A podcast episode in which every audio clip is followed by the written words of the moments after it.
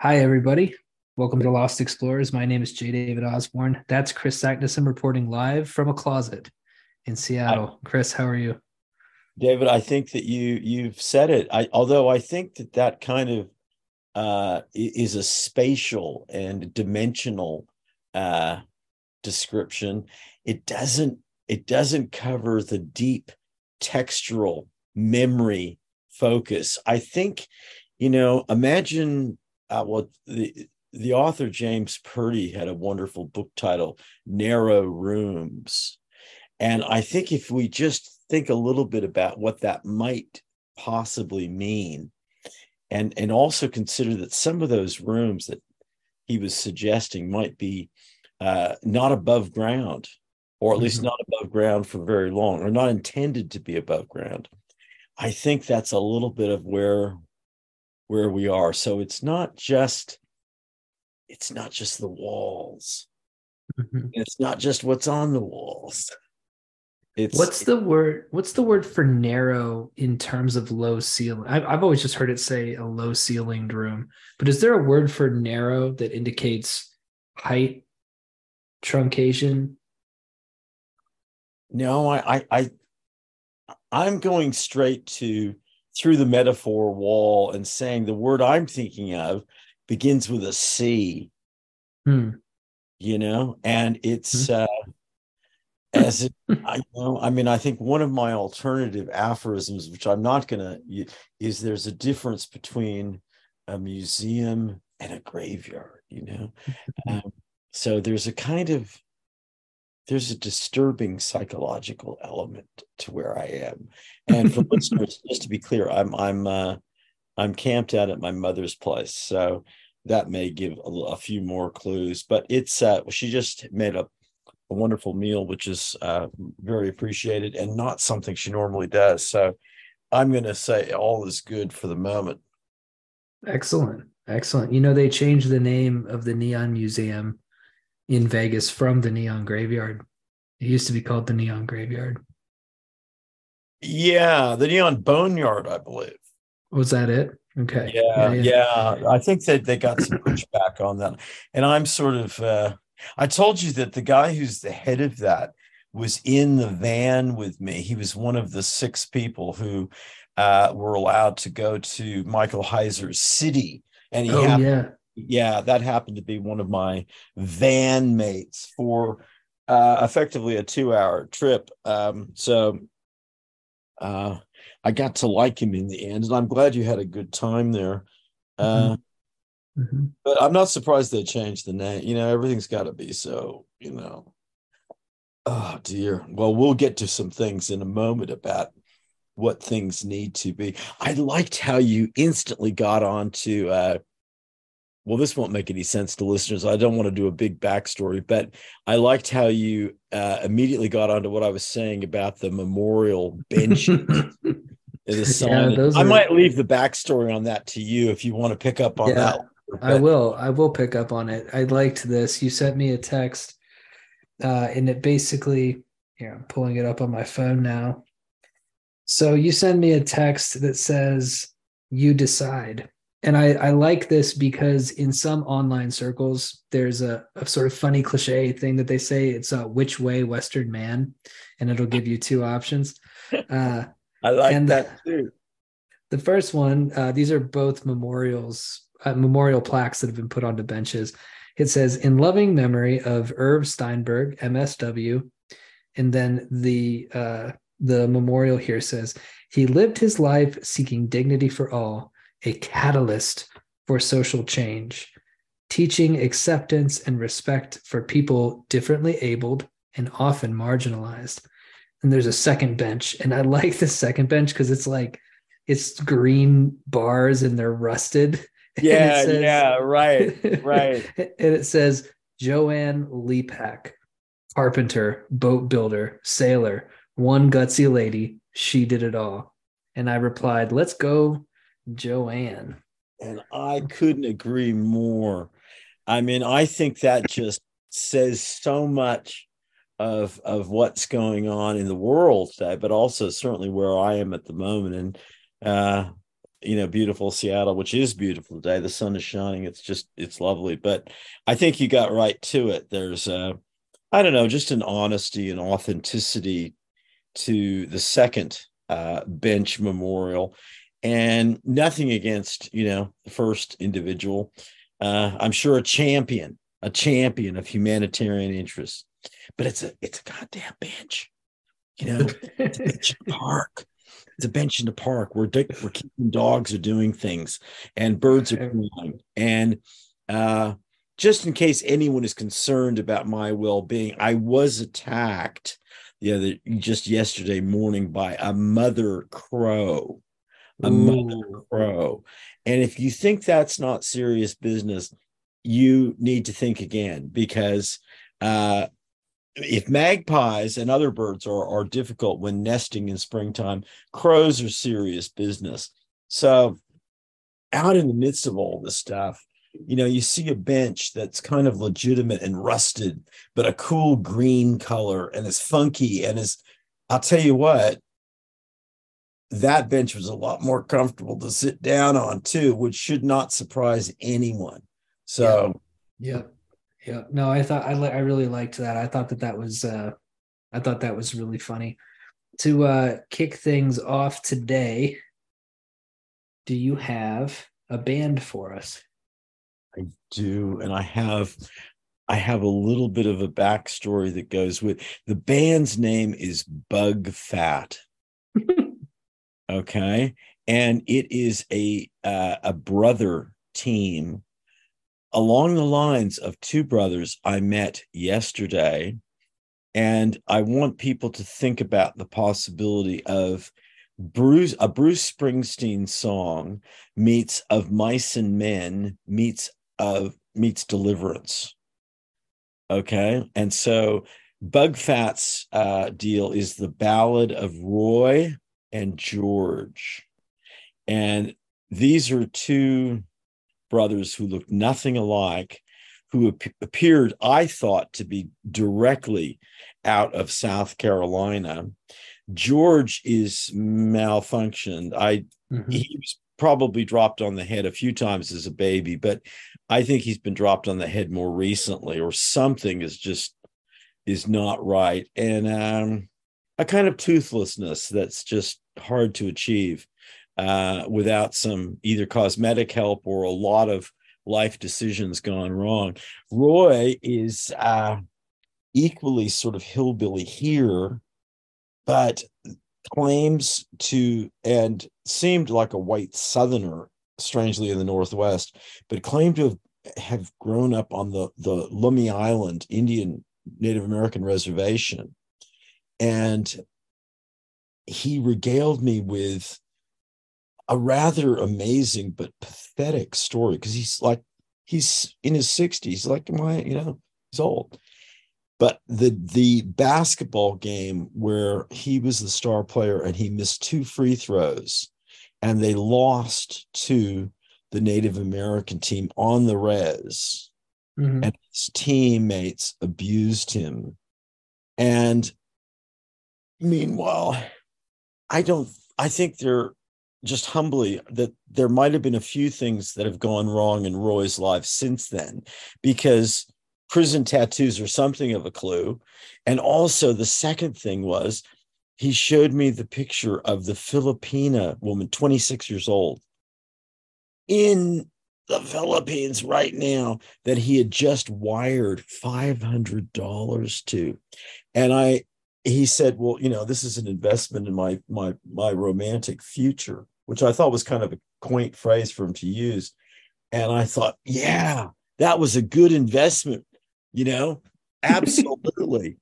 That what could be you know a guy 60 years old wiring uh, a filipino woman in the philippines $500 i mean that's got to be good money well spent so the ballad of roy and george is a kind of dysfunctional uh, blend of Bruce Springsteen at his most maudlin, you know, small town glory days meets of mice and men with a little sinister deliverance sort of edge. Mm, I like that. I like that. I was wondering where you were going with the deliverance angle.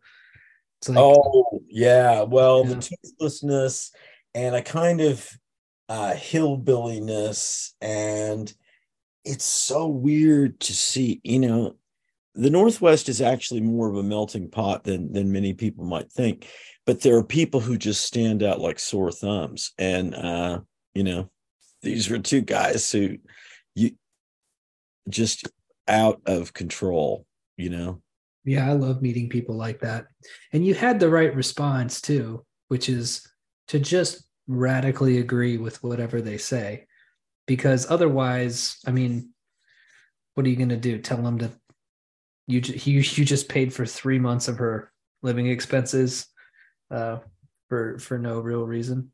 I mean, it's well, just better exactly. to just go with I mean, it. I mean, exactly. It's better to say, look, she's really pretty. There's really hot woman. Uh, good for you, man. And I hope it works out. You know, it's just there's no downside to that, whereas mm-hmm. no upside to going, well, Roy, you know, maybe you should stop reliving this basketball game from more than 40 years ago. Look at the tattoos on your arms and talk about those stories and maybe keep that money for your, you know, because I don't think you're ever going to see that chick, you know? Yeah. She's probably not real.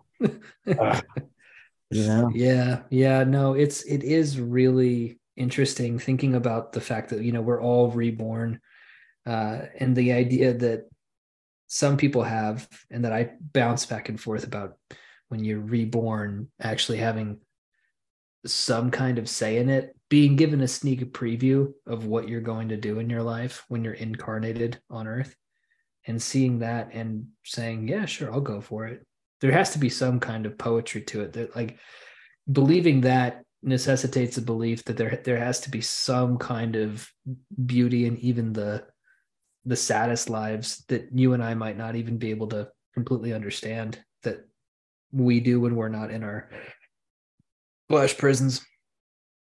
Well, what I admired about these two, well, certainly Roy, because he's he's functional. George, you know, was just damaged, uh, pleasant but damaged.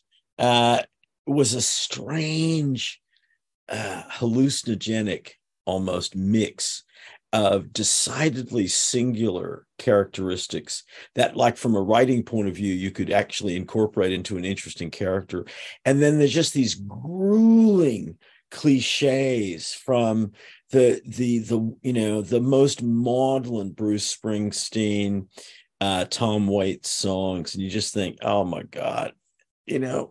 Haven't you heard that one? You know how did you you know? But that's the thing you know? No it's if it's he apparently hadn't heard that one. Or maybe yeah. he had he just said uh hell with it. I'm gonna go for it anyway. That he listens be. to he listens to Lynyrd Skynyrd and acdc i don't yeah. know if he's heard of bruce springsteen but um i'm sure he's heard of him but all right do you have an aphorism for us today you know i'm going to keep this uh, one really simple and i think I, I have said this before but i I'm starting to think this is uh, something I want to kind of repeat and repeat and repeat because I think it's a big idea, even though it sounds very simple.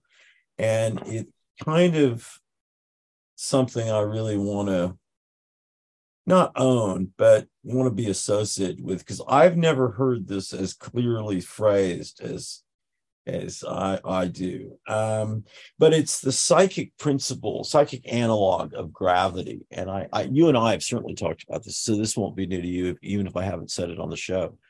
Uh, everything wants to be found. Uh, I really want to to hammer that home and get people thinking about that from a lot of different points of view because you know the principle of gravity is that everything attracts in proportion to its mass you know there there's it, it doesn't and not everything has equal power to attract but everything wants to cohere. And i think that's a really important idea at a point where everything seems so incoherent discordant and almost disintegrative you know? Uh, and i think that if we think about that in terms of memory and navigation and coming off the Ghostscapes uh, art exhibit, my whole thing is navigation. And I'm beginning to think that navigation and memory are so entwined uh, they they can't be separated. That crow that attacked me, for instance, I watched her pick some branches and twigs up from a tree and then fly across some fairly complicated terrain to where the nest was about you know quite a distance away and i thought well how the memory and the navigation that she's going through is you know you can't separate those mm-hmm. Mm-hmm. i think that we at a time and this is a great lost explorers idea you know to to really prosecute that notion of lost because i think we really need to to invert that and reposition it because everything wants to be found you know really everything wants to be found because what's the alternative and if there is an alternative and i was thinking to, about this today about people who are in hiding right now mm-hmm because there are people living. I, have been one of those, and uh, I know there are people living in hiding. Obviously, so that's interesting. That's a different way of thinking about not being found. That's not being lost. That's actually mm-hmm. being really, really on top of your navigation to the point where you can invert that and maybe, uh, you know, find some sort of refuge or from, you know, some respite from whoever's pursuing you. So mm. everything wants to be found. And I, I'm really looking at that. Uh, I, oh, the other good news is I'm really on top of uh, dictation, voice memos now because I've been traveling and I, you know, I can't really just find it's not just computer space and table space it's also you know chair you know it's all the yeah. environment right? and so i've been out walking about and i uh I think I'm getting the hang of it after all these years. I've tried many times. I don't know if listeners are doing this. I don't know if you're doing, but it's really, really hard. And I think this podcast has helped me do that much more even than my class stuff, you know, because I thought that would help. And I think that's a different sort of uh, discipline because you also get to roll and you know rock rock on and you you can control the the the surrounding noise but i've been recording out walking around with trains and traffic and people like roy and george you know so that's cool but everything wants to be found is my aphorism podcasts have definitely helped me become a better extemporaneous speaker i did a a voice a 20 minute voice memo on a, a writing concept and posted it online and a friend of the show, Jay, said, Oh, I'm trying to get to where you're at. I said, What do you mean? He said, That thing you just posted, that was 17 minutes long and it was good and clear. Did you write that down first? And I said, No, no. I, I just have been doing podcasts for years and years and years. And it helps too when you're talking to to people, to strangers because I remember I used to rush through everything that I would say. I would try to get to the point very quickly, and now I'm I'm appreciating that thing about language that uh, keeps us from ever getting to the point. And just well, that's what that. Lewis Thomas, who's one of our heroes, the great neurologist, doctor, linguist, and writer. You know, the beautiful thing about language, he said, is that it allows us to not come to the point. Yep. Yep. That Lewis Thomas quote has been rolling around in my brain since I think that might have been two weeks ago that we mentioned that. Or was it yeah, I think so. I keep coming back to. I think it's just, you know, some of these uh, great bits of wisdom hide in apparently simple things. And I think that there's always, if you have the chance, if you have the energy, if you have the time, and if the stars align, it's worth revisiting certain things because it's easy to think that you understand something and the clearer it is sometimes the you know the more deceptive it is and that mm-hmm. line keeps coming back i just keep running into it in in all sorts of ways and i i love that you know it, it is it really is true and it means a lot of odd things you know mm-hmm. Mm-hmm. Mm-hmm. It says a lot about what the point would be, you know? Yeah. Yeah. What what is the point? Or is the thing that you're saying on your way to the point the point, you know? Yeah. It's it's just it's a great quote. Um what is my imaginative challenge for today? Okay. We are going to put you into character. You can decide yourself if you okay. are kind of angelic figure or okay. or that other sort of side of things but you do have some supernatural capabilities. And but they're limited. You can offer people two choices a crossroads you know? So maybe that you know there's no angel at the crossroads is there? There's always the other. The choice you can offer people and it literally is like which you know choose a hand you know and in one hand they can become a billionaire right? So win the lottery.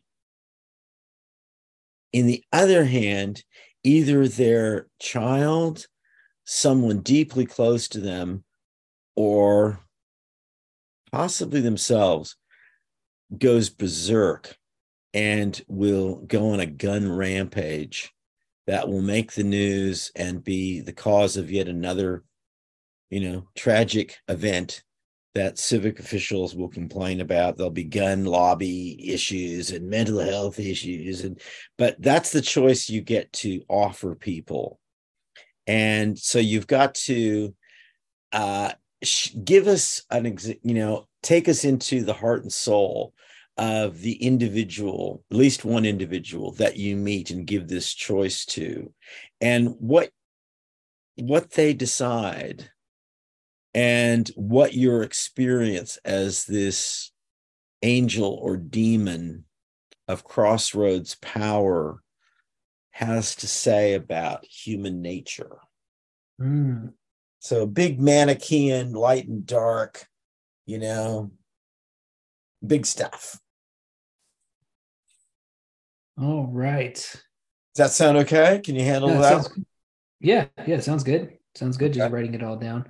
So you'll laugh, but this week I slept funny and over the past few days, I've been working at a kink in my neck. It's the first time this has ever happened in my life. I don't know how I slept. I don't know how I got to this point, but I woke up and this little, my uh, traps here were just sort of tightened up.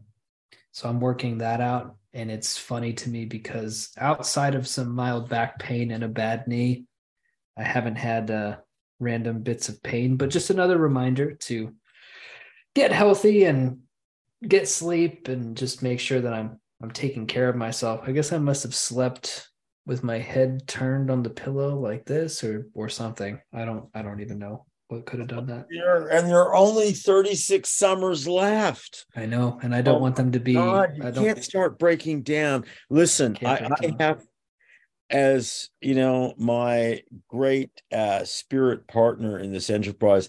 I am not going to let you fall prey to uh, the the three great uh well they're not evils. They're but they're the traps that so many people i know are falling into. Constantly complaining about work having body aches and problems and uh worries about sort of medication and stuff because you have many more years ahead of you to launch into that you know? Mm-hmm, mm-hmm. that's what those 36 summers are, are there for you know? I'm not going to do the medication thing so you won't have to worry about that um so i did get a text from you. Uh, i didn't know how much you would want me to read of this one. It's There's always some... up to you david. And i this was a long one for listeners and i uh i don't know. So it's up to you entirely. Whatever grabs you. I'm gonna go for it because I like a lot of stuff on here. Um, the very first thing that you mention will instead be the last thing. Okay. That I read from the text. Cool. So here you go. Bullet point number one. I've heard this question more in the last few days than I have in the last year, and more than in any American city I've ever been in. Who's going to pay for it? Parentheses. Remember, we choose kindness here. Close parentheses. Seattle as emblem. Compare Portland and San Francisco. John Mellencamp's new scathing lament for Portland. I want to hear more about that. Emerald City as city of social justice, endless genders, and yet compare the perspective of materialist mainstream biology. See photo of wildlife info about squids. Open borders, abolish ICE, and yet if you see a European green crab, report it. Ironically, a center of supposedly highly educated people, environmental concern, equity, and diversity actually further divides humanity from the continuum of life. I see a psychological mess in terms of a coherent worldview of integrated life forms. And much of the compartmentalization seems entirely unnecessary and arbitrary. Um, you talk for a bit in the next paragraph about this tension between uh, tech money and tech people as the self-appointed social justice priests priest cast of 2023 uh, where in which they quote uh, uh, have insanely expensive. Is that is that canapes? How do you pronounce that? Canapes. Yeah, like canapes. You know, like uh, appetizers at fancy places. You know, got you, got you. Canapes, and talk about good intentions, which are not the responsibilities of ordinary citizens. No, we need ever bigger government, and the moral salve of blaming the really, really super rich can do becomes what government and the super rich should do. Really yeah. Um, I'll hold off the Ellen bit maybe for later because I think that's really good. But to start, so we've got here uh, tech tech people and the strange tension between that and how they present themselves. We've got John Mellencamp's scathing lament for excuse me for Portland. Um, and to start, the very first bullet point you have here is Aurora Avenue hooker parade, giant black pimps, flashback to Oakland. well, okay, yeah.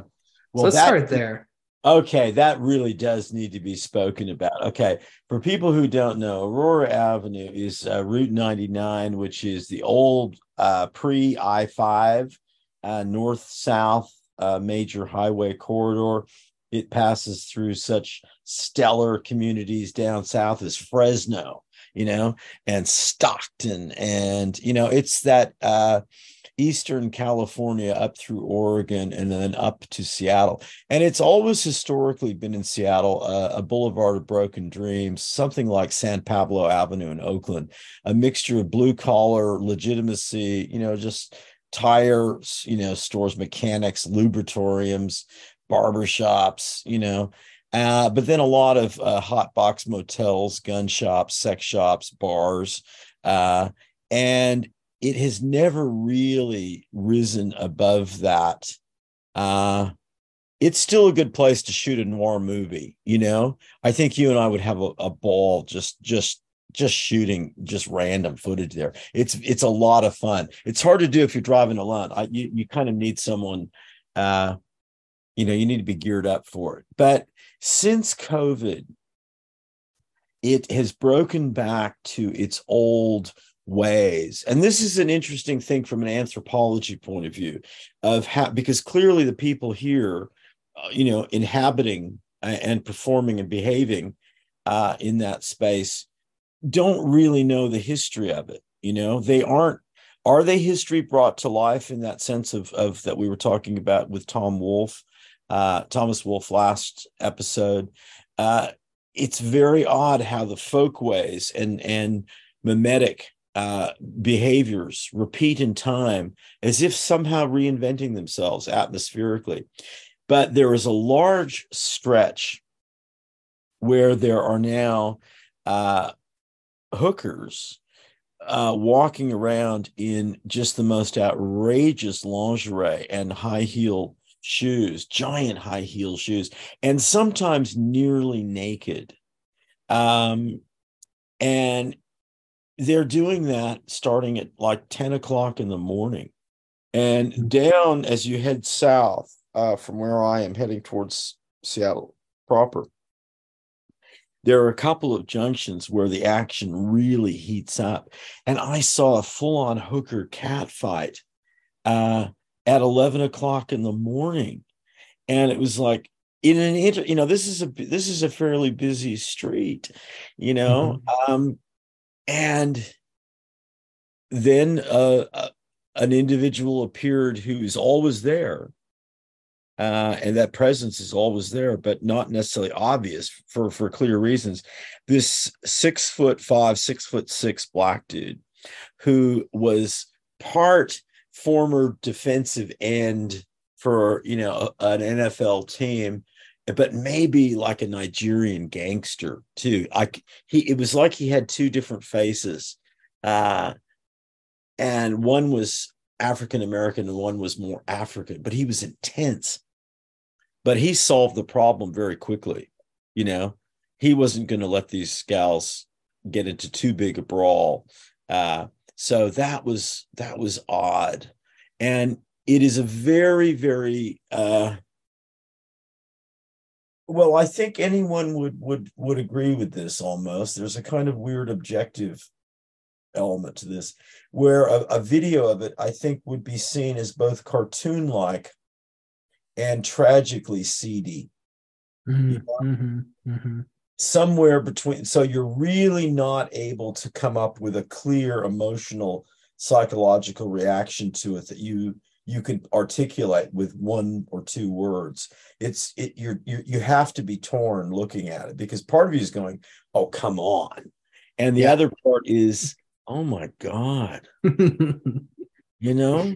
Mm-hmm, so mm-hmm. and i think the fact that this is happening in a city that is so ideologically uh enshrouded now uh and so very much the opposite of well the opposite of sex in many ways i think. I i find seattle a, a very unsexy city. And mm-hmm. maybe the only way around that would be perhaps for gay people you know? Right right. I think that would be uh possible and it kind of reminded me a little bit in Australian terms of, of the city of Adelaide, which is a small city, the capital of South Australia, which is called the City of Churches and has this uh, artsy kind of, of uh, conservative but avant garde art sort of history to it. But just to the side of it is biker gangs, uh, hookers with tattoo, like really weird tattoos uh, I knew this one who had this like amazing savage cobras coming off her tits. You know, you think, well, that's just that's really appealing, right? Uh, mm-hmm. But it was the perfect message because she'd, of course, been you know radically abused as a runaway teenage girl, and and there are a lot of like weird sex crimes and and murders and and so while I was driving away from Aurora Avenue, I didn't mention this in the notes. I was flashing back to my original exposure to Seattle back in the 80s when I was in grad school, and the Green River murders, which started Gary Ridgway, who was eventually uh, arrested, and um, I think is is is is maybe the the biggest score serial murder of all time, and an interesting element with that is that he's not like Ted Bundy and or was and like really smart and chameleon. Mm-hmm. No, he was kind of retarded almost or intellectually mm-hmm. challenged, whatever we want to say. But there's a kind of a, a strange sleaziness that for someone who enjoys some sleaze, I mean, I do live in the Vegas area, right? I I I find it kind of repellent, you know? Right, because because you're saying that sex is an important element of sleaze if you just have the sleaze without the sexiness, you're left with a goop. Yeah, that's well said. That's well said. That that's exactly what I mean. Very, very well mm-hmm. done. That's exactly you, what I mean. You mentioned Memphis as a counterpoint to Seattle's lack of sexiness, and you say uh, something to. Do we all? Is it is it so obvious that we don't even need to say it, or is it something more mysterious? And uh, I think to me it seems obvious. Memphis is in the South. It's less encumbered by tech and the ideologies that you go on to mention in your in your text. I think that has a lot to do with all the you know the bureaucratic uh, bloodlessness that you find in a place like Seattle. If you instead of mixing sex with sleaze, if you have sleaze and bloodlessness, it's just really it's like looking at you know prosthetic cyborg limbs and wires and it's it makes you feel yucky you know I, I, like that. I like that. I, I think that's exact and and i would i would on that same note i would just go one step blunter and say that in memphis you really do have diversity. Yes in right. seattle you've got more signs that say black lives matter than black people you know? Mm-hmm. Mm-hmm. It's that mm-hmm. kind of, of thing. So you've got crime, poverty, confusion, great food, a hotter climate, uh, just more flesh showing, more fighting, more, more stuff in Memphis. And yet I think it tastes better. You yeah. know, I think here right. we got salmon.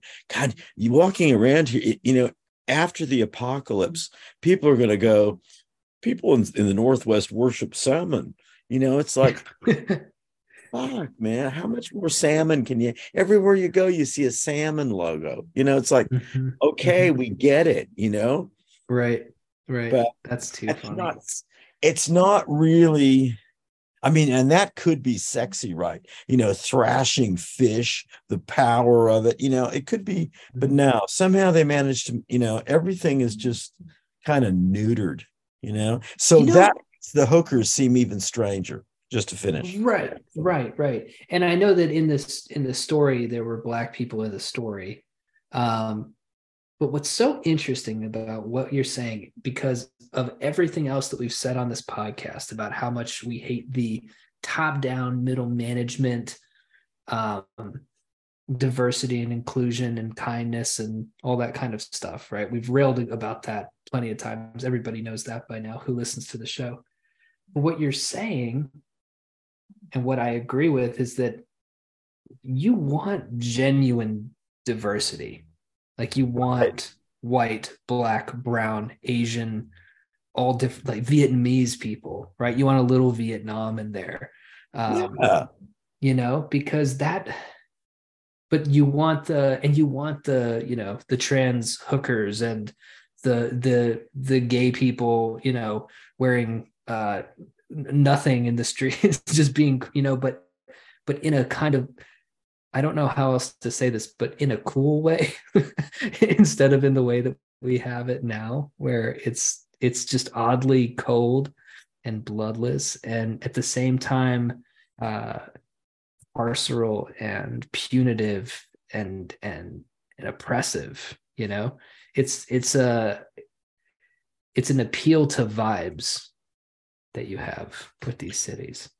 Well exactly you know and i think there are uh, there are people here and i i've had encounters with three women uh you know just strangers. I i went into an art gallery and the the woman who runs it because it's next to my art show and on the surface, you would think that she and I would not connect because she's kind of, you know, Seattle non binary, uh, Vietnamese, Canadian, you know, cool, probably 40s, but didn't, you know, ageless the way a lot of Asian women, beautiful skin, but, you know, really cool glasses and kind of a, but just mm-hmm. a hint of, uh, of a really feminine, interesting vibe, but still, you know, I, wouldn't have thought that she would have clicked with me, and I wouldn't have thought the, the reverse.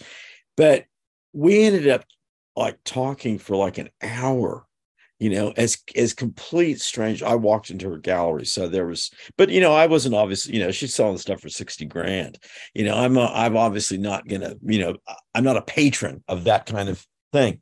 Uh, but i think when i told her about my show I, I think she would go up the street and see it. And the vibe I got from her is, and there was another uh, even younger woman, and I'm not necessarily saying a sexual vibe exactly, but I'm not putting that aside either. But there's a desire and a hunger for a kind of authenticity of connection that is kind of frowned on here generally, but I think desperately needed and is breaking through these cracks, you know, because you walk around and, and I see everything is so clean here, you know, like relative to Vegas or New York or I don't know, maybe Oklahoma City. But there are all these signs that say no this, no that, no this, no that. It's like, really? Okay. Like, I mean, a sign of prohibitions, I think, should cut off at the number 10 max. If you go mm-hmm. more than 10, mm-hmm. you got to start saying what you're in favor of, you know, like right. what are you supporting right. here in this park, you know? Right. Um. And I think, though, that there are some of these, some people, and they're all younger than I am, but they're not necessarily young, young, who are going, I think we need to turn that dial back to, you know, a little bit more connection. Yeah. Yeah. It reminds me a lot of the the Byung Chul Han books that I was reading during the pandemic and philosophers like Giorgio Agamben who were and going back further to people like Ivan Illich, the Jesuit priest who had all these thoughts about, you know, education's great, but what right now what we suffer from is an overabundance of education. This was in the 70s. Um, right or medicine is great, but what we suffer from now is an overabundance of medicine. The the idea of um, everything being so, you know, hot coffee McDonald's cupped into oblivion is too far in the other direction. And right. you you do need some dark alleys that you don't want to walk down. And you do kind of want those, you know, college campus style districts where if you're there on a Friday night, you know, somebody might try to fight you or talk shit or whatever. You want a little bit of that hot blooded, interesting, alive, vibrant kind of thing. It's um it, Rios wants to go back to the Pacific Northwest to visit Portland. I do like Portland. I do miss elements of it. She specifically wants to go for the beach, but Seattle and Portland are just on my list of cities like I don't know, name a city in the Midwest, Topeka that I I just why would I go? For for what reason? Well, I mean, I think uh this wouldn't be quite as as uh, excruciating in Portland, but one one thing that you just have to look at on on the straight up bottom line is the cost you know everything in seattle is is just so much more expensive. And i don't think for any real reason you know i think it's sales tax you know there there's it's the infrastructure of the state but it's also this tech money that that people can afford things. And a lot of the good vibe well, I think 90% of the good vibe is is based entirely on a degree of economic prosperity. And perhaps that's true everywhere. But I think there are places that are funky and and good. You know, not every funky mm-hmm. thing is dirty and scabby and, you know, uh that's sure, not what yeah. funky means. But here good is really kind of a weird sterile I don't know. I, it's here's an example. I just thought of this. You you're saying uh, this without even saying anything. You triggered this. I went into this uh the restroom on the on the pier in in uh, Edmonds where my mom lives, and it, it, congratulations to them because there are a lot of people passing through there. You know, people fishing and I don't know everyone. the The men's room was pretty clean, and anyone who goes to men's rooms knows that's that can be kind of questionable and yet there the the toilets i know there's no door on the toilet so that's just because that just would break off and would be you know something to damage it looked kind of like prison stuff you know you can't mm. live you know everything was kind of and then i uh, i was washing my hand and i look and of course there's no mirror you know mm. and mm-hmm. you know and you think okay right we're just mm. and, and i think that's a beautiful kind of weird metaphor analogy for what's going on. It's sort of like, yeah, mm-hmm. okay, it's all mm-hmm. clean and tidy, but it's it doesn't have a good vibe. It just does no, not. No, everything's not supposed to be that smooth. I looked up the lyrics to the John Mellencamp song "The Eyes of Portland." That's what you're yeah. referring to in your yes, text, it is. right? Yes, it is. It's a very interesting song. And since they're lyrics, and I'm just going to read them, this will go by pretty quickly. Verse one As I saw through the eyes of Portland one day, there were so many homeless, they'd all gone astray. They slept on the corners during the day, as not to be harmed when the sun went away. There were old ones and young ones, white ones and black. They were all shapes and sizes, with rags on their backs. So many people mixed up in the stew with no place to go and nothing to do. All of these homeless, where do they come from? In this land of plenty where nothing gets done. To help those who are empty and unable to run. Your tears and prayers won't help the homeless. Some are mentally ill, some are higher than kites, selling their bodies as day turns to night. Where are their loved ones? Does anyone care to be lost and alone in the middle of nowhere?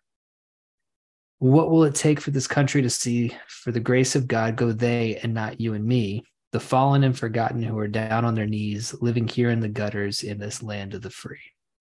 Skip some of the choruses there. And that I did a fun Dr. Seuss style reading of it. Yeah, you um, did. You did. I was right into that. I thought that was fantastic. That freaked me out. That kind of like, you know, well, you've got a, a great reading. You, have got so much range and variation there, but I thought that was a real fun thing. Uh, it was not lost on me. I really enjoyed that. And I mm-hmm. think uh, I always called John Mellencamp John Cougar Mellencamp. Mellencamp I don't yeah. ever let him forget that, you know, the John Cougar uh, phase of his career. But I mean, that's a pretty um, I don't know. I mean, I think you could contrast that with many Bruce Springsteen songs, and I think that uh, Mellencamp is often thought of as kind of a, a, a, Springsteen sort of knockoff or kind of second tier, somewhere between Bob Seger and you know a few other mm-hmm. people. Mm-hmm. Heartland singer. I, I quite I, I thought he you know, and he's a good visual artist by the way, John Mellencamp. Uh, I think his visual art is is really terrific. But that is an interesting anthem uh, for today. And it's interesting that it, it's getting kind of national attention because these cities are coming unglued. You know, I think we spoke about um, San Francisco has just completely crossed the line. Oh yeah. I I don't think there's any coming back. And I think with this feeling about Portland, which uh, certainly is is my last impression of it. I don't know how uh, I think you agree with that, and but I certainly think the same applies in many ways to Seattle. You know, I do. Yeah, yeah, yeah. I think that um, there are two thoughts that I have. The first is we talk often about tech money and the influence that it has on a place like Seattle. Yeah. And I wonder, going back through history, if there's an analog with, say, the oil boom, right? Uh, in terms of prices and pushing people out because we often associate these advances in new technology with bringing prosperity to places and then the prosperity leaving a la detroit when those industries move out of town leaving people right. without jobs but the entrance of those businesses in the first place is often seen as a good thing tech is the first one that i can think of where its arrival I'm thinking of its of uh, Apple's recent relocation to Dublin, and how the people there basically say, "Well, there goes the neighborhood when this when this big business comes in." Just seems a bit uh, backward to me. The second thing that I, I'm thinking of is in terms of the of the uh, of of the homeless issue. You know, I was uh, recently. I I don't really stay abreast of the news much anymore. I kind of get the synopsis. So I'd heard about the Jordan Neely incident, but uh, I was recently hipped to the whole story. And outside of its surface level optics that allow for it to be such a national news story where you have a clean cut white uh, ex Marine and, uh, you know, sort of a young, uh, good looking black guy who's very talented at what he did, but was also suffering from some deep mental health issues and drug addiction and had been on New York City's, you know, top 50 guys to watch out for, homeless guys to watch out for. But within that story, I think there's such an interesting um, complexity to the whole thing, you know, whether we're talking about the vigilante aspect of it, uh, the racial aspect.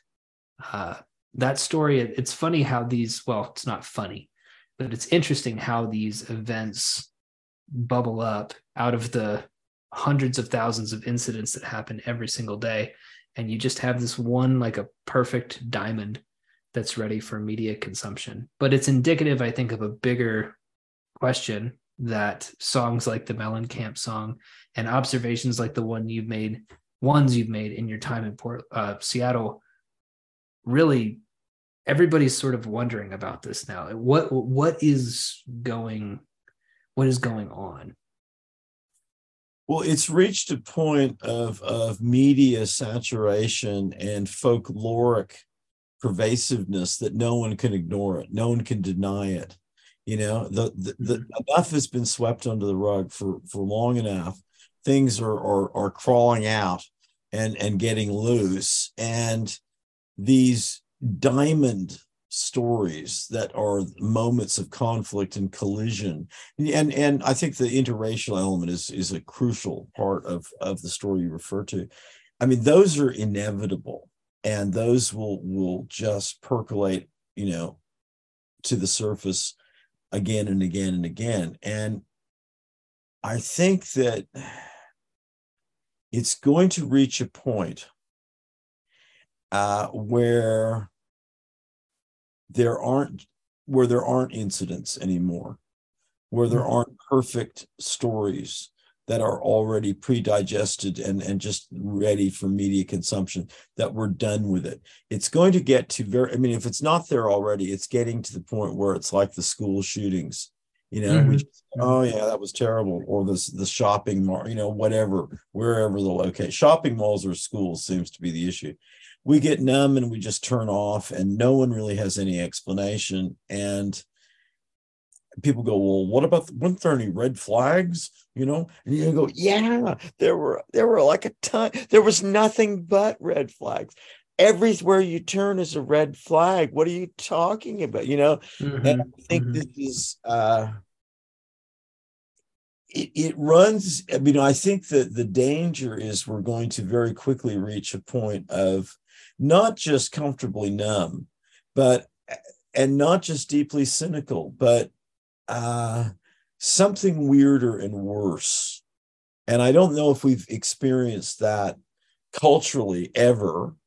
Uh, I think it maybe has been seen in times gone by in certain societies but i think it's really terrifying to think that that we could get there with the level of guns and drugs that we've got I mean, if that just went over the side, I don't know what it would look like. But then again, I don't know what it look. I mean, it, it's so. I mean, did you see that there was a documentary about um, South Philly, and you, uh, when you watch, it's just these comatose people on the streets of Philadelphia. And of course, there there are many months of the year when there is snow on those streets and people, you know, it's freezing. So mm-hmm. it's weird to see these just people just crashed out, you know, like Calcutta, you mm-hmm. know. And mm-hmm. my first thought when I saw it was, oh, this is looping, you know. And I was looking for, and I go, no, no, it's actually not. The closer I looked at it, I thought this is just going. It's just like a long pan. Yeah, and I've seen that. Going yeah. and going and going, and you think, Oh my. I mean, that's yeah. not any Skid Row. That's not that's not the Bowery in New York for people who remember that in the old day. I mean, it's or um, Sixth Street in, in LA. You know, it's just it it's whole districts, whole neighborhoods of people who just want to uh well, they want to die in some way, you know, and, and they, do. they are OD, you know, they are. Mm-hmm.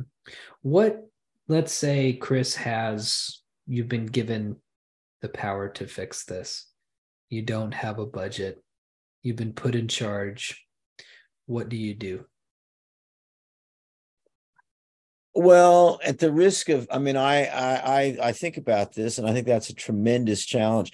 I think that that uh, relocation is the only solution. I think urban, the urban landscape is is part of the problem. And i i think that at the risk of being authoritarian i might scoop these people up try to negotiate with some of the least you know less populous states and and some farm land and get these people working with their hands growing their own food dealing with some animals uh, maybe living in rough barracks, you know, bunkhouse style things, but give them some dignity, give them some schedule, absolutely eliminate substance, uh, but give them fresh air, uh, mm-hmm. healthy food, and um, n- not any kind of religious AA or you know Star of Bethlehem, you know, kind of thing.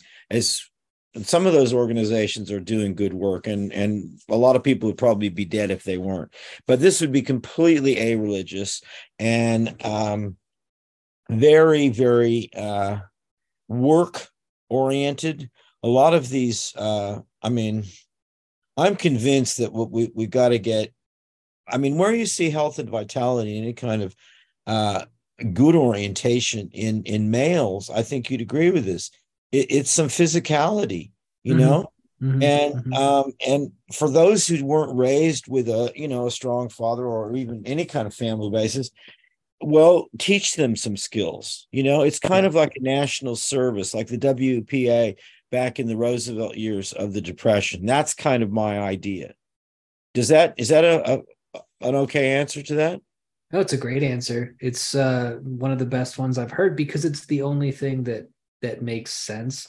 And when you mention that it is authoritarian, uh, you're right. But what else do you do? You know, I mean, I think that these people, besides the point that you made about not having any skills, and more importantly, just not doing anything physical, you mentioned something very interesting about the urban landscape itself. And everybody responds to their environment in different ways. There are people who I know who, good friends of mine, by the way, who cannot stand the, could not fathom the idea of going out to live in the country. They love the city, but they're well adjusted human beings. They're not drug addicts. They're not schizophrenic. They, they took to it in a way. And right. I wonder the point that you made that was so fascinating. Yes, we have mental illness. Yes, we have drugs. But in terms of those mental illnesses, the source rather than being some kind of uh, uh, you know pimple that's ready to pop right a, a dam that's ready to burst i mean what if it's the cities that are making people these people crazy in the first place? Because i could see myself going that way. I watched my friend uh, scott adlerberg's i house sat for him for a week in bed-stuy. And so for a week i was a new yorker. And i love new york. I think it's a really cool city. But man, the constant honking and shouting and you know, uh, for I like I'm a country dude. I grew up in a relatively small town in Oklahoma. I like big blue open skies, relatively fresh air.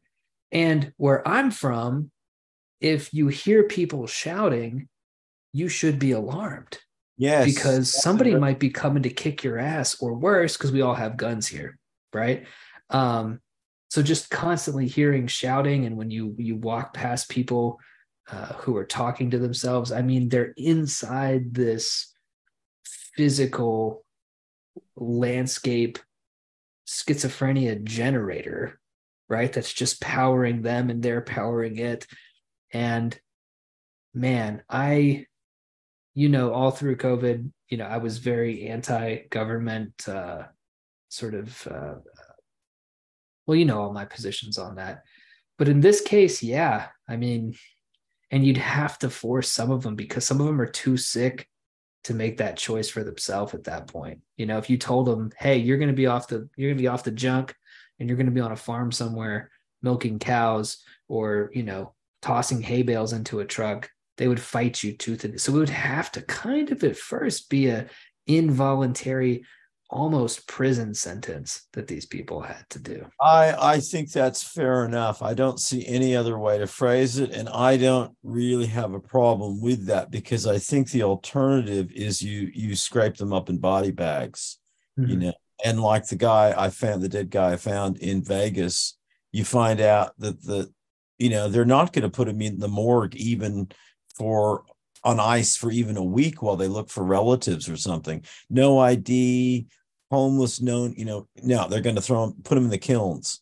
You know, they, mm-hmm. the two cops were really not, you know, they said, look, I, we don't want to be, uh, you know, really depressing about this, but uh, I said, well, where's, where's the body going? And they said, oh, to the ovens. I said, really? You know, can't you just like, you know, try to find some relative, maybe somewhere, you know, no, not even a potter's field anymore. I mean, right. So underlying it all is, and I think this is much more widespread. When I was trying to review uh, the number of uh, dead homeless people in Las Vegas Valley during the COVID thing, and partially because no one wanted to give out any info about COVID uh, because they were afraid people were going to say, well, it's not really happening, you know? Mm-hmm, uh, mm-hmm. But they didn't want to talk about this. And I think there's a lot more uh, ODs or just death, you know, just people. There has not, to be with, yeah. with fentanyl out there. I mean, there has yeah. to be, you know, I mean, right? I mean, I don't, I don't care how, uh, how much tolerance you've built up through years of substance abuse. I mean, if a, what it's something like if they said if you put enough fentanyl on Abraham Lincoln's nose on a penny, that's enough to kill you. I mean, come on, man. I mean, they got to be dropping like like flies out there. And I think what you're saying is a uh, conspiracy, which George Carlin famously said, "There's no conspiracy when there's a confluence of interest." Right? There right. is a conspiracy to get those bodies out of there quickly, right? Because how many how many tents have you passed or people sprawled out on the street? I mean, in Vegas when Rios and I got out of the concert, of course you see people who were at the concert who just had too much to drink and they were kind of passed out on the street. You saw some other people who you look at them and you're like, they could be dead, right? So how many of those people just gone, all their stuff burned, them burned, Nobody needs to know because too many people's jobs would be in too much jeopardy if we knew the extent to which people are dying from this stuff. I think that's right. I think there's and and the the authorities from the police on up to you know our mayoral categories, uh, they have so much to lose already by the problems, the hassles with these people. You know, street hassles in that Lou Reed song sense. Forget about real problems. Uh, and and San Francisco is a really good. You know, they tried so hard to suppress this, and they kept passing legislation that made it easier and easier to get away with shoplifting. And people kept saying, look, it's not just crimes of, of property, it's, it's increasing violence. No one feels safe. So, with all of those problems, the last thing that these civic authorities want to acknowledge is that there are a bunch of dead people lying on the street. You know, they have to acknowledge that with certain yeah. cases. They don't want to go out of their way to really tell the truth. What was the idea behind decriminalizing shoplifting? Well, if you ask me, it's a complete uh, disease of mind that is where the liberal good intentioned frame just steers off into a strange swamp of completely conflicted intentions and acceptance of reality. I think there was some genuinely some people and the former district attorney who got his walking papers because people just said, look, we've had enough.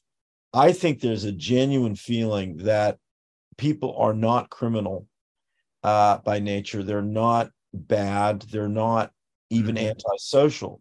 They're simply victims. And then it's hard to then give those people any you know agency or sovereignty mm-hmm. and mm-hmm. any incentive to change but it was very much there are people and i keep you know i do meet them from time to time and i probably like you i i, I just find i have to uh, get away before the conversation really gets rolling because there are some people who seriously want to open the prison doors. Like when I was at Walla Walla, they really do think that that population of 2200 as you found out uh no we can just put those men back on the street you know and we can we can just let shoplifting get to a point where well it's just it's it's all under $90 and yet they start finding out these people are organizing into rings yeah. and stealing right. stealing and stealing is just they're keeping you know the the theft under the the limit of the radar. But meanwhile in seattle i i think you'd have to really do something quite radical to get uh, seattle metro police on your case. Uh, yeah yeah you know yeah. really. There there there are two things that strike the first one is a hilarious story i heard about a shop owner in san francisco who made everything in his store down to the candy bars over $90 but he would give you a discount if you brought it up to the register that you'd get a that's discount nice. down to the price. That's that's um, lovely. That just shows you how ludicrous the whole thing is. Yeah. Yeah. The second thing you mentioned that the good intentioned liberal idea is that people are inherently good and that it's systems that make them bad. Two things. Number one, what are systems made out of? Uh, and number two, the the question of inherent goodness has absolutely no bearing on where people are at, at 30 or 40 or 50 years at 18 years old right they mm. could have been born inherently i do think babies are good we uh, on that we agree but right. the systems that are made up again tricky thing here the systems that are made up of people uh, have turned people into things that are not so easily reversed it's not as simple as just saying well let's take these societal strictures away and they'll find it's like saying they'll find Jesus, isn't it? Right? Like in a in a strange way, they'll they'll find some kind of enlightenment once we just stop oppressing them. We saw how well that that's worked, by the way.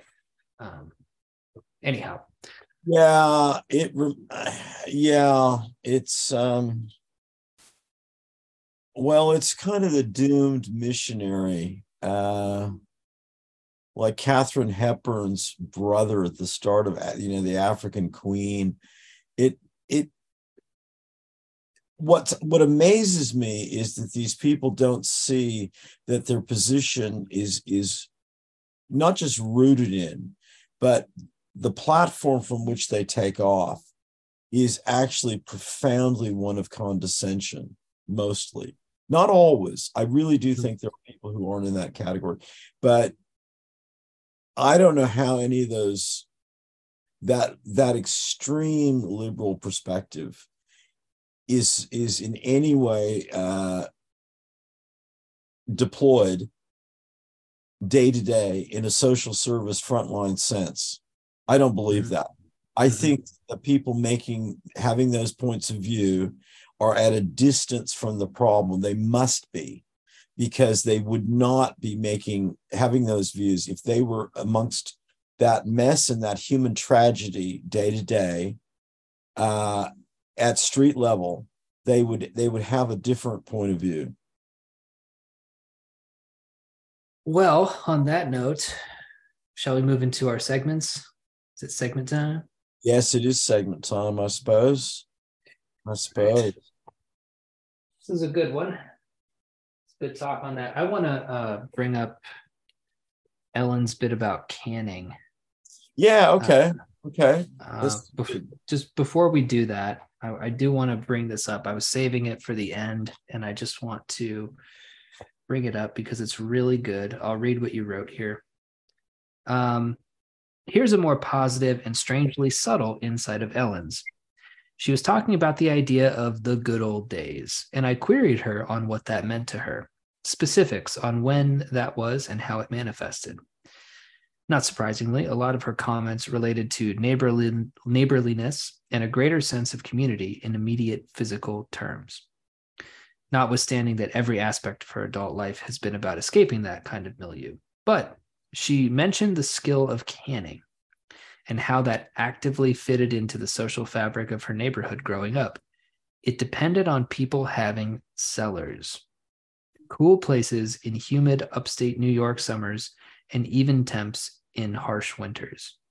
I thought that was an interesting structural observation that ties in with our anthropological interests in architecture the larger matter of context and the essential resources needed for social activities and indeed cultural forms generally. See, that ties into exactly what we were talking about about the potential toxic effect of uh, urban landscapes on people. Yes. Yes. Well, the I think that the larger issue of of the influence of landscapes and and habitat environment full stop, you know, if they're if they're toxic, well, toxic results.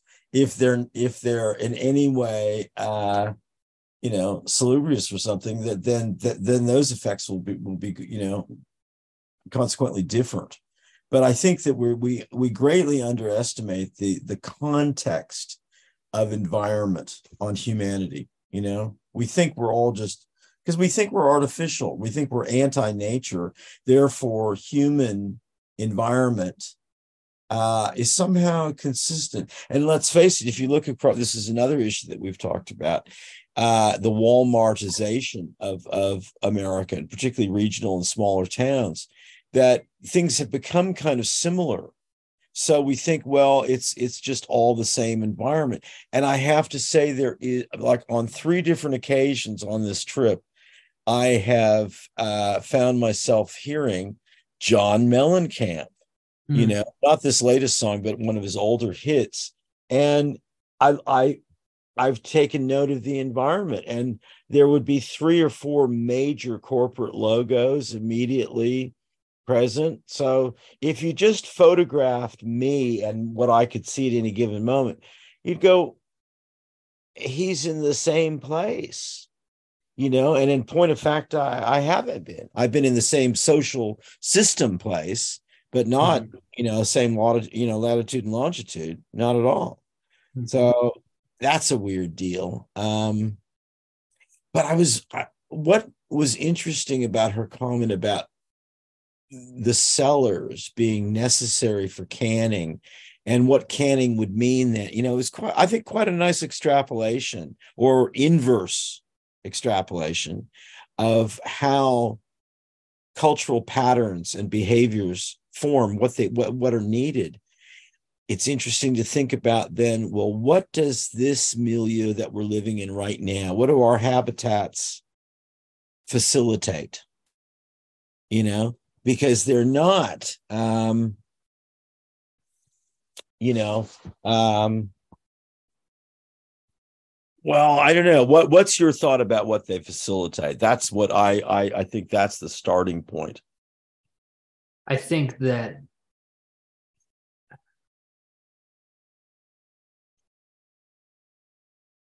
i tend to link it to i think it is screens in a way. I think the more people live on their screens and their phones, the less attention is paid to their surroundings. And you can see that in sort of modern architecture. I think when you put sales first and corporate profits first, I think that's what you end up seeing. You know, you see this manifestation of the corporation that's beholden to its shareholders to, you know, have 25% increases every quarter you know? That's what you kind of see. You see things that you know how much ad space do we have on this wall? Uh, how do we get people to buy things? Um, not how do we actually help people to live in an environment that's conducive to something. So i think that it's i play a lot of uh, cyberpunk and i read a lot of cyberpunk i write a lot of cyberpunk and what fascinates me so much about the genre is that it's really it's not that far fetched from where we are now. They just have cooler stuff that they can do with their upgrades. You know, they can jump really high or have gorilla arms. Uh, but where we're at now, what I think environments are conducive to is to staying inside and uh, you know kind of just good enough to not make you you hate the place that you exist in. The town that I'm in right now is a lot like that. It's a lot of shopping malls and not shopping malls, sorry, strip malls and Olive Gardens and Applebee's. And it's just sort of seems all there to make it so that you don't have to, you don't have to really like anything, but you also don't really have to think. It's try it's kind of like car designs today and they're so Mhm, about these mhm, parking lots mhm. I think, really i i mean Mm-hmm.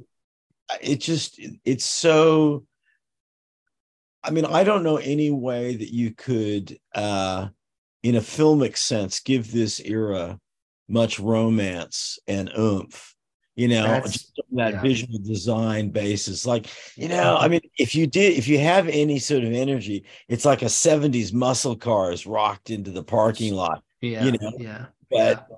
there's some cool stuff. I saw the new the new honda crv looks pretty cool. Um i'm a big fan of the tesla cybertruck. I think that thing looks really cool. Oh and let me tell you about this thing that i saw in las vegas i'd never seen one in real life. I didn't even know people bought these vehicles because they cost a quarter of a million dollars. But they're called uh, apocalypse jeeps right? You can get have you seen so there's like there's like the juggernaut there's Yeah, like the yeah. they're all different brands. So i see an apocalypse i see check this out i get out at las right? That's the what do you call that airport? I forgot already um Uh, it's the harry reid memorial airport formerly Reid. McCarran international Right, right. Harry Reid Memorial. So I step out to the place where the van is going to pick me up to take me to Ace Rental Car, um, where I'm going to be scammed, as we mentioned on last episode. But yeah. Uh, oh. but I see this, I see this gold apocalypse pull up, and it's got a great big A. Now these things are six by six. They're bulletproof, and they probably get about a half a mile to a gallon or something like that They're like tanks. but but I'm telling you, dude, on a purely aesthetic level, they're pre- they're Mad Max cars. They're pretty cool looking. So I can't hate on them too much. Are you looking them up right now? yeah These are- yeah. They no, look, I, do- I know, I, I- but I, I, I do know what they, because I, love them too. Mhm. I love them too. Yeah, they're pretty. They're pretty sweet looking. And if you're somebody like Joe Rogan who has a quarter of a million dollars to spend on a car, then why Does not? he have one? I don't think he does. He's just the first who came to mind who would Oh, have. yeah, one. yeah, yeah. No, I thought Yeah. that was perfect fit. I, I think that. Yeah. Look, uh, I, yeah. Now that you mention it, that's exactly the way to sell it. You know. Mhm, mhm. Um, But there's there's some cool redesigns coming. Like I said, the Cybertruck looks pretty neat. It looks kind of like a t- little Total Recall truck. Um, the this the, the I mean the Challenger and Charger designs have been mostly unchanged for the past ten years. So I mean it's still a cool looking car. Um, my car is not cool. I have a Chevy Trax. It's a twenty four thousand dollar uh, midsize SUV it's not sexy, but it's it serves its function just fine. Uh, we had a little Nissan Versa. That's the one that got destroyed by the hail. That was a good looking car too. Nissan's still putting out good looking cars. I think Nissan and Honda still care, but anything like if you see a like a Kia, I don't know why people buy Kias. You know, they just they look like little toy cars to me. Or who does those little box ones? I don't think they make them anymore. What were those? Remember those little box cars? Well, there are actually quite a few, uh, you know, and they have really disgustingly clever names. I see those all the time. Oh, yeah. Uh, If you really mean like square shaped, they're completely non aerodynamic. But I mean, I think like uh, a, a really cool little Fiat, for instance. Yeah. I saw a Fiat the other day. Uh, those little bubble Fiats are, are kind of Mhm. uh, sexy and, and interesting. And you know, my neighbors back, they're they're wonderful people. I really dig them.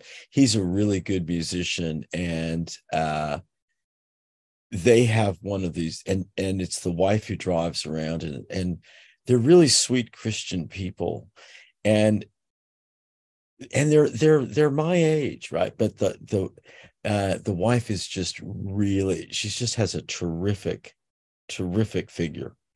It, it's still just and and she looks so cool. And yeah, I you know I think because that they are uh you know kind of small town Christian people you kind of think they're not hip. No they're very hip. And this and that that car is tremendously hip. And it, Mhm. it suits her perfectly. So the Europeans uh the the major the two major Japanese manufacturers I think are doing something good. Everyone else I'm not sure about uh but the overall blandness. Mm-hmm. And I don't know what you thought about, um, you know, Vegas fashion and Vegas, you know, the Vegas look. Um, mm-hmm. I'm a huge fan of the Hooters establishment on on Tropicana, okay. which is immensely popular with a certain demographic of uh, black couples. Mm-hmm. And mm-hmm. they rock in from a lot of crazy places. A lot of times the South and uh, some of the like, not like uh, Chicago, but like Toledo. Okay. Mm-hmm. And they come in, in in just this wonderful regalia that just looks like we are here to celebrate, you yeah. know, yeah. and we're celebrating on whatever budget we've got and but there's just this ebullience of and i have seen one example uh one of uh one woman downtown uh in pioneer square who was wearing something that I thought just had, and I'm, I'm not talking about something sexy necessarily, but just some joie de vivre, you know? Yeah. And it, it is everyone looks like they're going for a hike here and mm-hmm. they may be going for a hike they may be power walking or whatever but it's just it's a fashion desert it really mm-hmm. I, who am i you know i'm i'm wearing a you know a tabasco t-shirt yeah, you know? yeah. mine mine my shirt has the yogurt on the shoulder um yeah. but i was in the the rio going down I don't know if I told you this story or not, but I was on the 12th floor. The elevator's coming down to take me down to the first, and the door's open. And there's a really uh, kind of powerfully built black woman in a two piece bikini with dreadlocks, right? Really good looking chick. And she is twerking on a man who is holding one of those those long plastic tube cups for margaritas yeah, yeah. i think. walking walking drinks yeah. The walking drinks right? So he's got one of those and he's holding it up. He's got sunglasses on and she's twerking on him right? So she's kind of throwing her ass back into his into his crotch area. And he's got a shirt on. I loved this. In gold lettering it said money does buy happiness. And i got into the elevator and I was a ghost. I was invisible. They didn't stop for anything. They were there to have a good time.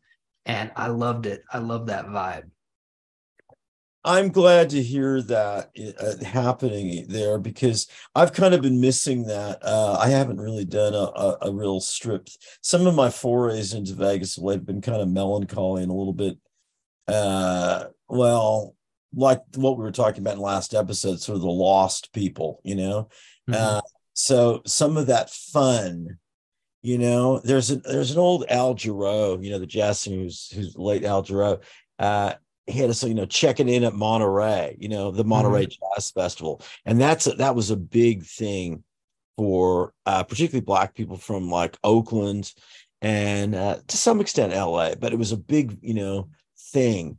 And that energy of arrival at the hotel, you know, and I I really loved that when I first arrived in Vegas. I would just love to see that. And it was you could just it was a whole good, you know, vibe of energy that uh well, the city, you know, that's that's one of the crucial things they depend on. So it's nice to see that still around. I'm glad you got that vibe. Mm-hmm, mm-hmm. So for my challenge, I am not an angel.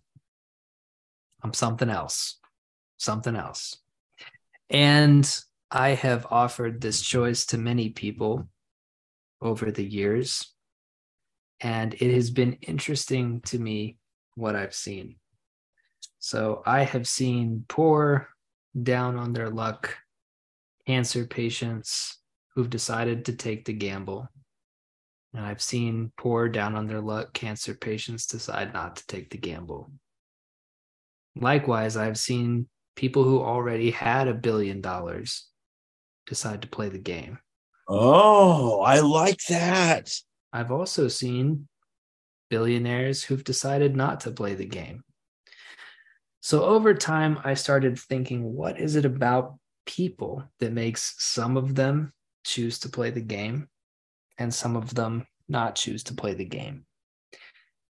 The first and most obvious thing might be their risk aversion, whether or not they are willing to gamble, so to speak. There are some people who just don't have it in their hearts to gamble, and it comes from a mixture of, frankly, intelligence, but also a little bit of cowardice. Nice, nice. But the thing that I've noticed the most when I, because I am a, a extra dimensional being who has the capability of looking into their hearts and souls, what I've noticed is that there are some people, risk or not, who are very suspicious of being handed things in life. There are people who view gifts or gambles as their birthright, and they will sit around their whole life waiting for an opportunity like that to come along. And there are other people who associate wealth not with money, but through being able to see the fruits of their labor produce something, something. So in the people who don't choose to play my game, what I've noticed is that to them, it doesn't matter whether they're the person who becomes the mass shooter or somebody that they love becomes the mass shooter because either hand that I open is akin to suicide. Ooh, okay yeah, that's what I got for that one. That was fun. Okay, you know, and and uh, for listeners, you know, David and I, we are zooming this, but we only uh, release the audio.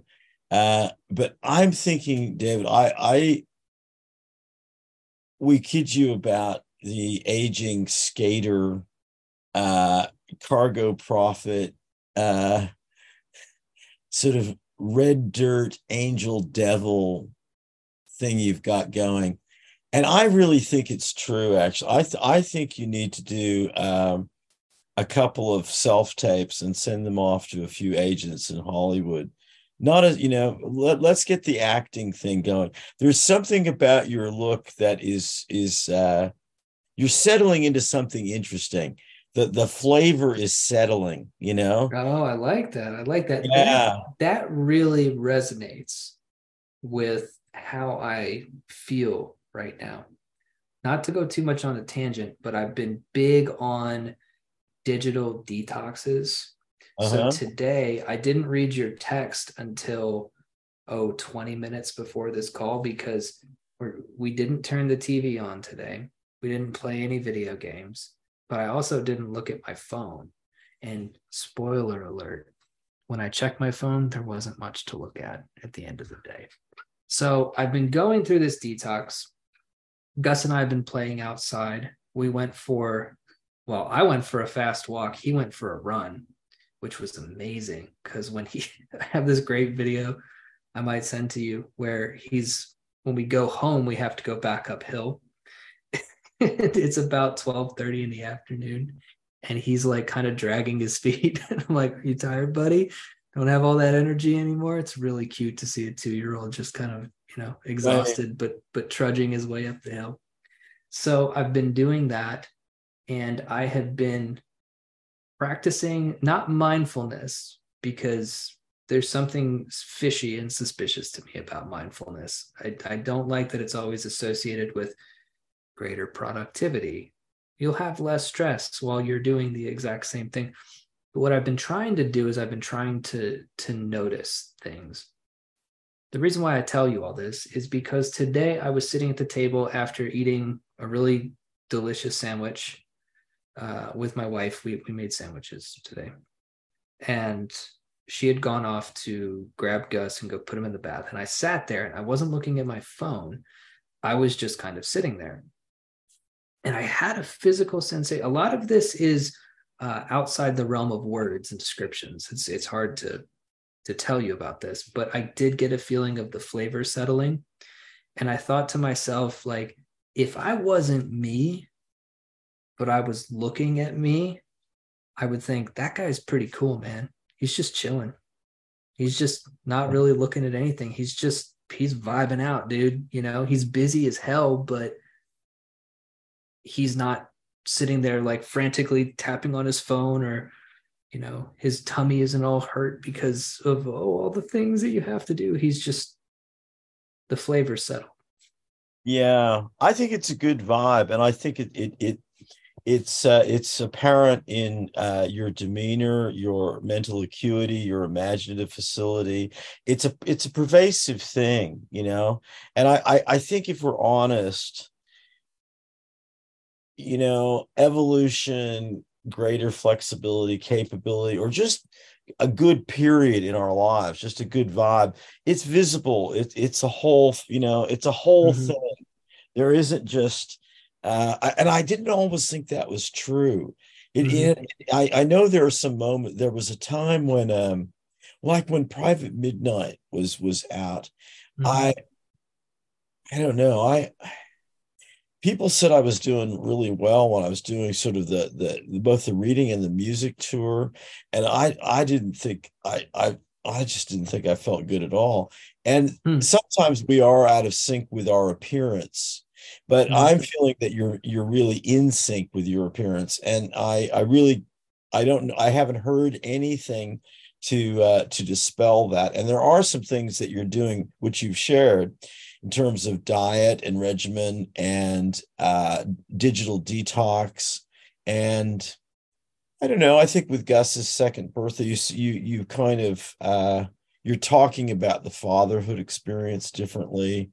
Uh, mm-hmm. uh, so I think there's kind of, there is a kind of settling of the flavor, and I I'm really excited by that, and I'm I'm proud that that the, I think the podcast is part of that process. It's not the cause, but it's it's part of it. It's part it's part of the meditation. You know, it's totally part of it. I'm also uh, the podcast is a part of it. Becoming confident in your speech. Listeners will remember a few episodes ago, or no, as a matter of fact, it was last episode I believe, when I was thinking about thinking. Yeah. Getting kind of freaked out about it. But there's something really powerful about being able to articulate what you're thinking about at the moment and not going like this. This would be an example of not doing that. So, you know, it's like it's one of those things where it's kind of um I mean not exactly but so already, you know, you could you just it feels like this um this kind of uh, dust cloud from from speaking so there's that there's the ability to speak there's understanding how to sort of measure your tone and your speed and the volume with which you talk that i just think a lot of people don't think about on a daily basis. And the second one is i'm really into to taoism now. So listeners taoism's a cool thing. I've been working on my jing. What you're feeling is my jing man. It's the uh it's the aura. It's the and you can center that through uh, not looking at your phone, reading the Tao Te Ching, and also, you know, there's some herbs out there, reishi, he shou wu, cordyceps, goji berries. I'm ants. I eat all of it. I ate ants before we talked, so I like so that. I think that's a good. uh, it's not for everyone, uh, yeah. but I, I like to. You know, the thing about the whole Taoist thing is I mean, out of many bits of wisdom, the one that always sticks with me of Lao Tzu's is, you know, hold fast to the void. Yep. And synchronistically, again, it's not quite like the ferret thing from last time. That was that was just plain eerie. But um I was talking with uh, you know, a woman uh in in one of the, you know, the galleries I was visiting, and I don't know. We were talking about the void, and so we both uh, made some mention of holding fast to the void. And uh, she said that she was really, uh, really a believer in that. And then she had a kid Mm. And she said it's very hard to, uh, and this is one thing I've I've heard a lot. This ties back with the whole uh, kind of atmosphere of Seattle. Everyone's really, really busy, as if no one else is really busy, and things that are fairly fundamental, like work, health complaints, and raising kids, become the only subjects of conversation possible you know? And you think well okay i understand that but those are kind of elemental parts of life and we are kind of built for the them. I mean it's not like that's completely out of the envelope of of homo sapiens. And i i just and i said to her well isn't that the whole point of of the hold fast to the void idea? Is yeah. that it's it's not easy to you know if it were easy to do everybody would do it. Everybody would do it right right. And also a, a fun exercise might be okay you're busy your kids are driving you nuts all this kind of stuff. What would you talk about if pretending everything was perfect the way that it is what would you do then there's something really interesting about adopting that as a mindset. I'm a big fan of chaos magic. I know that our thoughts intertwine on stuff like that. We see eye to eye on uh, being really interested in adopting the, the thoughts of different cultures and the spirits of those cultures. And one imaginative exercise I like to sit with is sitting no matter where I am, no matter what's going on, and just saying, This is all perfect, just to see what happens. What do you think about then? You don't think about your pain, you don't think about your bills. So, what do you think about? I think a lot of people are frightened about what's behind that because I can tell you, man, I've sat with a lot of uh, void over the past however long I've been doing, a lot of emptiness, a lot of hmm, what am I outside of the things that that bother me? yeah. But then well, on the other side of that, there's a lot of cool shit too. But I don't want to talk your ear off. I want to get to your uh, your your tool and your tip for today.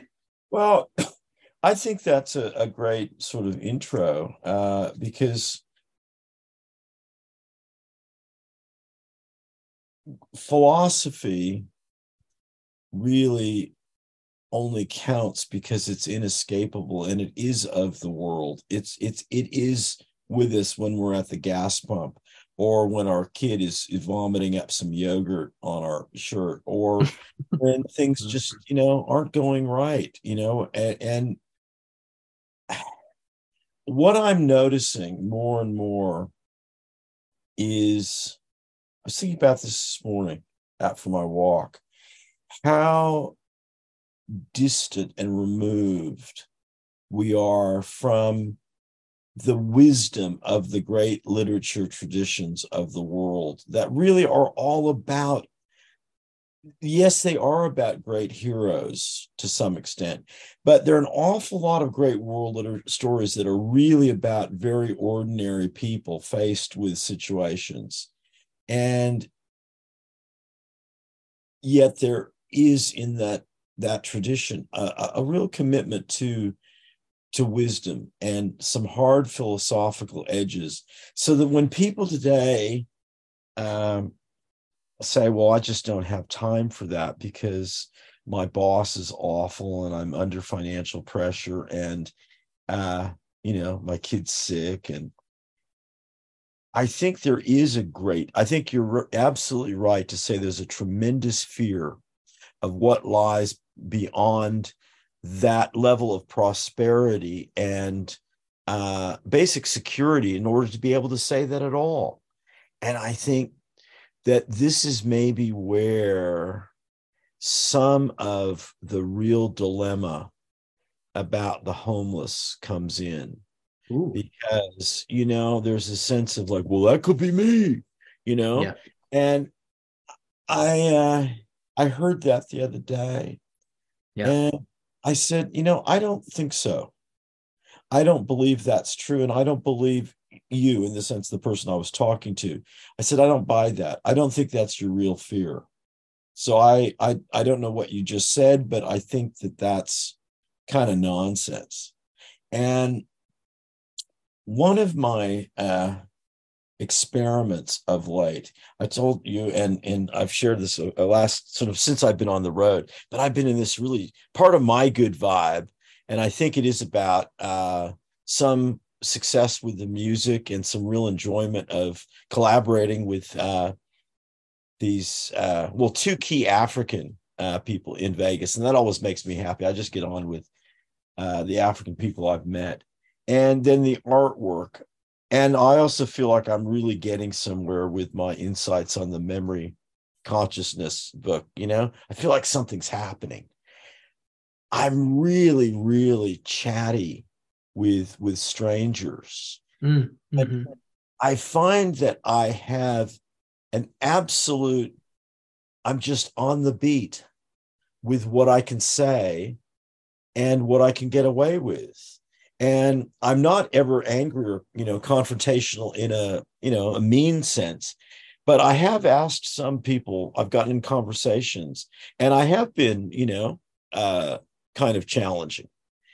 And I've gotten some very, very interesting replies. I'm not going to say I've always engaged. There are a couple of who just can't deal. Uh, but here in Seattle, when that's happened, it's been yeah, kind of older people who kind of out, you know, they're just not with it.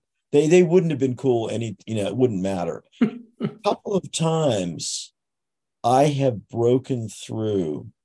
I have really I fulfilled the personal mission of an unofficial minister of something, you know. And I don't know, I don't have a gospel to preach. I really don't. I have uh, uh, a gospel I'm searching for, you know. But my sense of this detective inquiry has resonated with these people, and I think you know Roy and George, kind of the the uh, the uh, Vietnamese woman running the gallery. All these little moments are so rich in the ripples that I can see in these lives. And I think most of us just absolutely, we don't even give up on that because we never even try. I mm-hmm. think most people just are so, they're not only afraid, they just they just don't have the energy. They're distracted or you know those problems. Their boss their kid and they can't you know they've got money problems. Oh really? Who doesn't? You know? Mm-hmm, mm-hmm. they they don't make any effort whatsoever. And i think that what what what the beginning of the lost explorers commitment to community and to finding a little bit more of that the the settling of the flavor is we've got to reach out just a little bit. And so every day, just find one moment with a with a stranger where you really do just push it just a little bit. What if you spoke to that person as if they really were part of your tribe and could understand you? What if you had that courage, you hmm. know? Mm-hmm. And I think the moment that happens, uh, and I'll, I'll, I'll link it back to another thought, and this is another way to think of this because I I wrote this down, and I'm I was thinking of some very specific uh, people and situations, and I wrote down so much of the performance of psychological conflict and difficulty and dysfunction emerges from people who are in fundamental denial of psychology at large. Mm-hmm. Mm-hmm. Okay, so they close that that uh, that whole thing off. People are just what they appear. You know, it's just what kind of the bodies and behavior. You know, mm-hmm. and so there's no interior life at all.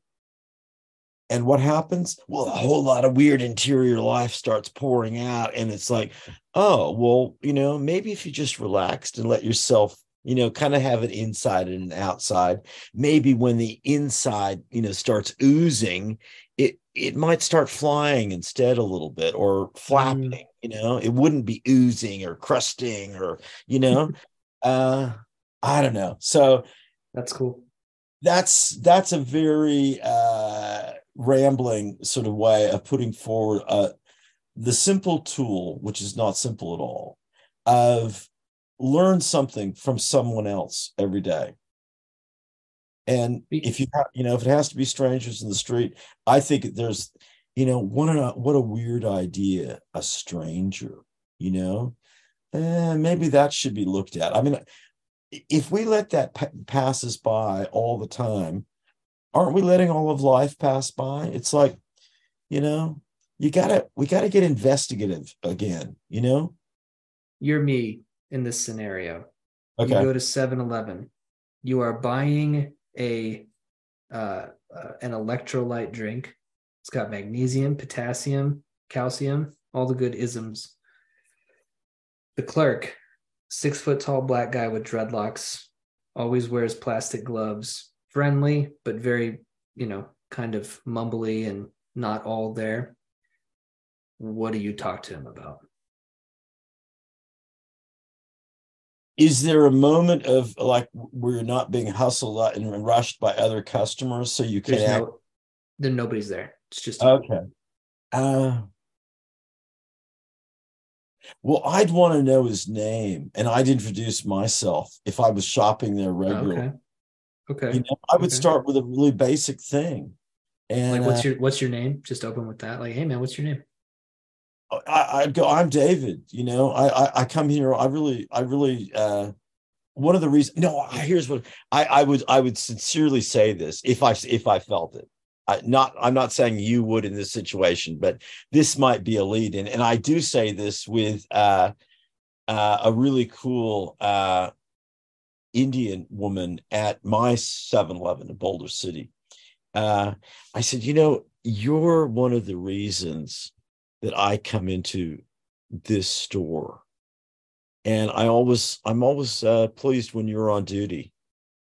And I mean, she, we now have exchanges about her children, uh, about all sorts of, of, and she tells some wonderful stories.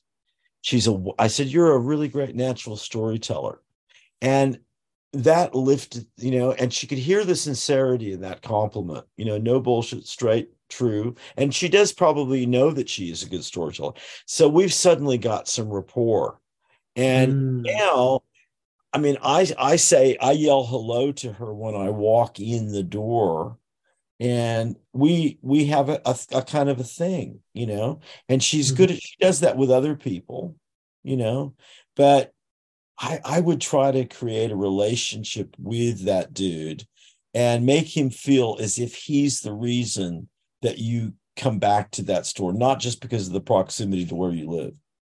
There's another one. Um, I was in an on queue recently, and I have a really good rapport with the clerks who work there. Um, there's this uh, uh, younger girl, kind of overweight, but really friendly, really nice. And uh, this guy checked out, and he was Yeah, thanks for that lovely dinner. Yeah. Sleep well. Okay, I will. Mom says hi. oh, hello to her. She's going to bed. yeah it's eight it's eight thirty. It's getting late. Um what was I saying? Oh yes. So there was a customer in front of me who checked out and he was walking out. And I noticed as he was walking out that he was uh, at the door, he began walking in circles and talking to himself. And I said to her, I said, Did you see that? And she said, See what? And I said, Oh my God, you don't even see them anymore, do you?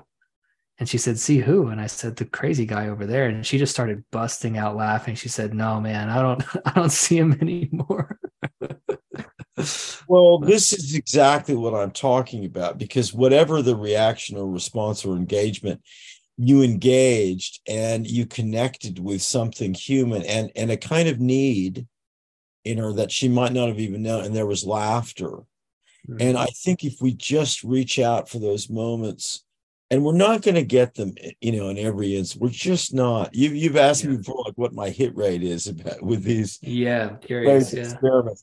Well, uh, you know, that goes to what kind of of uh, if you you know for baseball people, what kind of batter, you know, are, are you swinging for the fences or are you, you know, really you know trying to hit singles, get on base, uh, manage the bunt, and uh, I try to mix that up. I try to mix Mhm. that up. I I I do swing for the fences sometimes, and I don't know why, what it is about, you know, but like these crazy brothers, Roy and I mean, I I no, I was going for I I thought, look, they want to tell a story and they want to tell a very strange melodramatic story.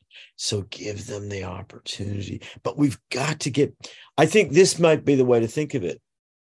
Create opportunities for people to share story Mm, I like that. I'm gonna write that down. You know, because that's going to cut through to a lot of people. I think if we, um, I think going back, I'm sure I told this story on on on the show, but it was when I was just settling into Boulder City, and I, I I'm not drinking, so I'm not going into bars the way I used to. Although I still do uh, just because I need a hit of, of the sociality of it. But there was a dude there who's, you know, let's face it, he's like a really broken down version of me. You mm-hmm. know, I'm looking at a mm-hmm. mirror, it's the same age, but just, you know, he lives in the trailer park near the place.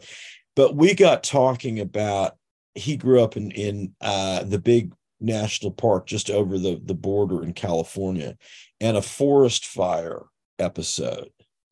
And his responsibility as a young, you know, 11 year old boy was suddenly to release the horses in the community so they could flee the, the flames. Mm-hmm. And so it's like three or four o'clock on a hot afternoon in a dark bar with the sun bla- you know you walk out the door and it's suddenly blazing and but we're in the bar just and there's a little bit of music somewhere in the background and the two of us to get he got me so involved we were we were releasing those horses and mm-hmm. the smoke was blowing through and the ash was on the wind and there was just this sense of adrenaline and stuff and at the end of it we were it was amazing it was religious mm-hmm. we had a mm-hmm. moment of male camaraderie there was that that i really enjoyed and i think males have a natural story connection that we've we really need to nurture. And for better for worse, bars have been, you know, a hub of that, and they still survive. And they're much better than just talking about the sport, you know, and just listening to these talking heads about, you know, the latest champ. You know, I think men particularly need to tell stories. But if that was our goal of trying to release the storyteller in people we meet, Mm. Think how that would change everything. Totally. I like that. I got yeah. it written down. I think it's uh I think it's a really uh well, you know, the other thing is it could just be fun, you know. Yeah, there, there is that. normally normally those two things dovetail anyway. I think they do too. I think they absolutely do. Um and so my tip for the week is I think I mentioned to you, and this is, you know, we're we're we've talked often about the uh the technique of word substitution, which has become kind of a it's really blowing out to being something that I'm I'm working on from many, many points of view, but as sort of a sub book I'm I am I'm intending. I think I, I, might have mentioned this of kind of a, a short elegant uh, but very utilitarian book called 52 Words Away. Mm-hmm. And I'm building up and I'm I'm I'm hoping listeners contribute. I hope you contribute. I've I've got a list of words that I think are uh, not fancy sometimes. Um, they are three, you know, my three favorite complex words: real, equal, natural, uh, meaning, privacy, uh, fun, truth, you know, things like that. Uh, of looking at then possible substitutions, how we can repurpose those words, how we can kind of decomplexify them, but maybe complicate them in some more legitimate ways.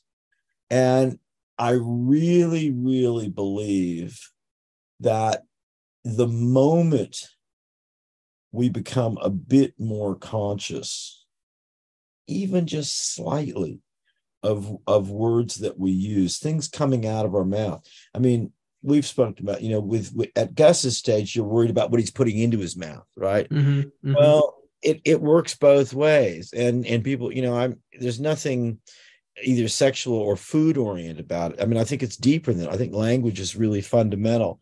So the tip is try to pin down on a kind of weekly basis in a journal one word that you hear yourself, which is an odd expression. That gets to the ghostliness, the double, the doppelganger thing that yep. we've talked about from the very beginning. If we listen to ourselves and go, well, and it can be something simple as a word we repeat. I remember when I when we started the podcast, I and I'm still probably doing it uh, you know, the word interesting. I'm using that a lot more than I like. You know, I just I'm not comfortable with that. Um, and I think I've I've kind of gotten a little bit more aware of it and and you know using some other alternatives. Uh, because it's not like I don't have the vocabulary for that. So find a word. This your this is your challenge for for um for next show in addition to the secret words you're given uh, and that technique I, have I've I've spread that on to a few other people. And a couple of, of, people I know who listen to the show are are actually listening and and going whoa what's you know and they've had a couple they've asked me like it was David's word you know and I said I'm not going to tell you. I, that would get the whole show. And uh, they said well will, will you uh, at least give a, a, report occasionally when you think he's really done a good sneaky job. And i like that people understand it's the sneakiness too that is is part of it. But the tip is find target locate identify quarantine however you want to put it. One word from your regular speech each week that you for whatever reason you noticed mm-hmm. that maybe uh and I've been doing it, and I, I've noticed that, uh, for instance, the the word absolutely that mm-hmm. comes and goes. I've had weeks where that has, and I keep saying absolutely. You know, I go, well, what am I, what do I keep saying absolutely for? You know, uh, and what do I mean by that? And uh, there, there are other times. Uh, another word is indeed and mm. I heard myself doing that. I thought, what? I've said that like a lot lately. And I, I think to myself, is that, is that word saying me? You know, I really do. That's another one of our insights that we've shared. And I think we've got to keep harping on. Are we using language or is language using us? And mm-hmm. I think we can often say it's the latter. And that leads us to a very mysterious and precarious psychological position uh, and for if, for no other reason than I mean, who wants to be used like a puppet? You know, like that weird puppet that you showed me the other day. That was so disturbing. Was that was that a, a Sesame Street character? Is that current? No, no, no, no. no. This is a this is a discount. Mom brought this one. I don't know what this one is. Funny synchronicity, a very mild one, but I always like to report them to you because this is how you keep the juices going. Uh, today I was driving my wife to work. She has to renew her license, so I'm the chauffeur. And one of the cars that I saw, I'm always looking at license plates because some of the biggest synchronicities I've had in my life have been checking people's license plates out and something on the radio clicking with exactly what I'm seeing. But I saw one that said uh, the license plate was JDO, which are my initials and then the number was 152. So when you said 52 words, I said, okay, so what's the one? And then you said, so I want you to pick one. bit of a stretch. So it's a bit of a stretch, but that's it's still fun. It's minor, but still pretty cool. I think that's uh I think that's very cool. Oh, check it out. Check out Ellen's place. What is that table there to the left? The big table or the small table? The, oh, that's is that a card table or a little? Yeah, card table, sort of breakfast table. Yeah, yeah. And I have a puppet too, sort of thing. it's a whale. this is the puppet hour on Lost Explorers. David, I I I have to say I am now wanting somehow that puppet to adhere to your hand so that you really can't ever lose it. I th- I think wouldn't that be great if you just took a day of experimenting and you just had the puppet, You know, it it really it's you. You're look what you're doing. Oh, I, you got it. You no, you've got to you be a TikTok star with the weird puppet. well, you're inhabiting the puppet, and the puppet is is inhabiting you. This is beautiful. It it just I could end up talking to the puppet. You know. Look, you've got to share with listeners you and the puppet. You really do. It's yeah, just well, wonderful. It's too that's wonderful. how they'll know that I've completely lost it. It's like, well, there he goes. We knew he was we was headed off the deep end, but now he's uh he's completely gone over the edge. You, you have a dream for us today. Okay, well, I have two observations. Uh I've been having peculiar sleep patterns in the sense of I think I've been sleeping pretty well for being on the road and dis, dislocated and having a lot on my mind. Uh, but I know I'm not waking up the way I would at home, say, and it's been harder to follow my journaling, uh, even just grabbing the phone and doing voice memos. But I I'm getting some rich fields of impression. And last night is a good example of, of kind of motifs working through, which I'm pretty clear on, but not any sense of, of clarity of plot. But here are the three motifs dead or aging celebrities, particularly in the music field. And it's interesting that Tina Turner died today. I'm sad about mm-hmm. that.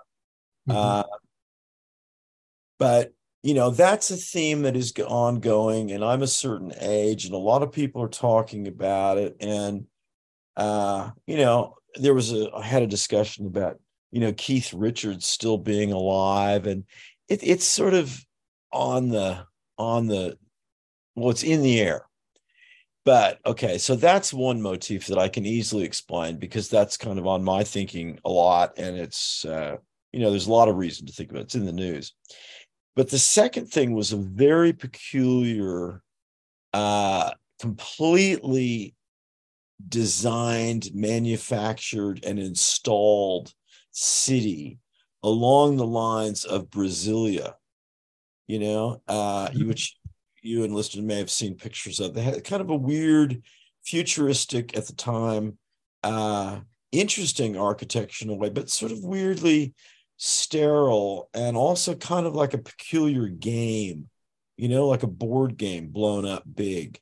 So I had this very strange sense of, and it had a, a very peculiar quality of a lot of cantilevered uh, roof lines mm-hmm, and mm-hmm a lot of uh, white concrete with a strange sort of texture, as if trying to make it seem not as uh, flat and you know conic section ge- geometric. You know, trying to make it more organic, you know, really kind of weird way that wasn't working. And the third element seemed to come out of a larger subject of kind of conflict with with women and women in authority. The big issue of i don't know going back to being a child and and uh you know maybe being back at my mom's or being around teachers or or something. But these in the dream there were sort of older women and there was one particular one of who had a kind of head uh made like a rose that hadn't opened yet in in morning or in the springtime. So this kind of tightly enfolded complexity.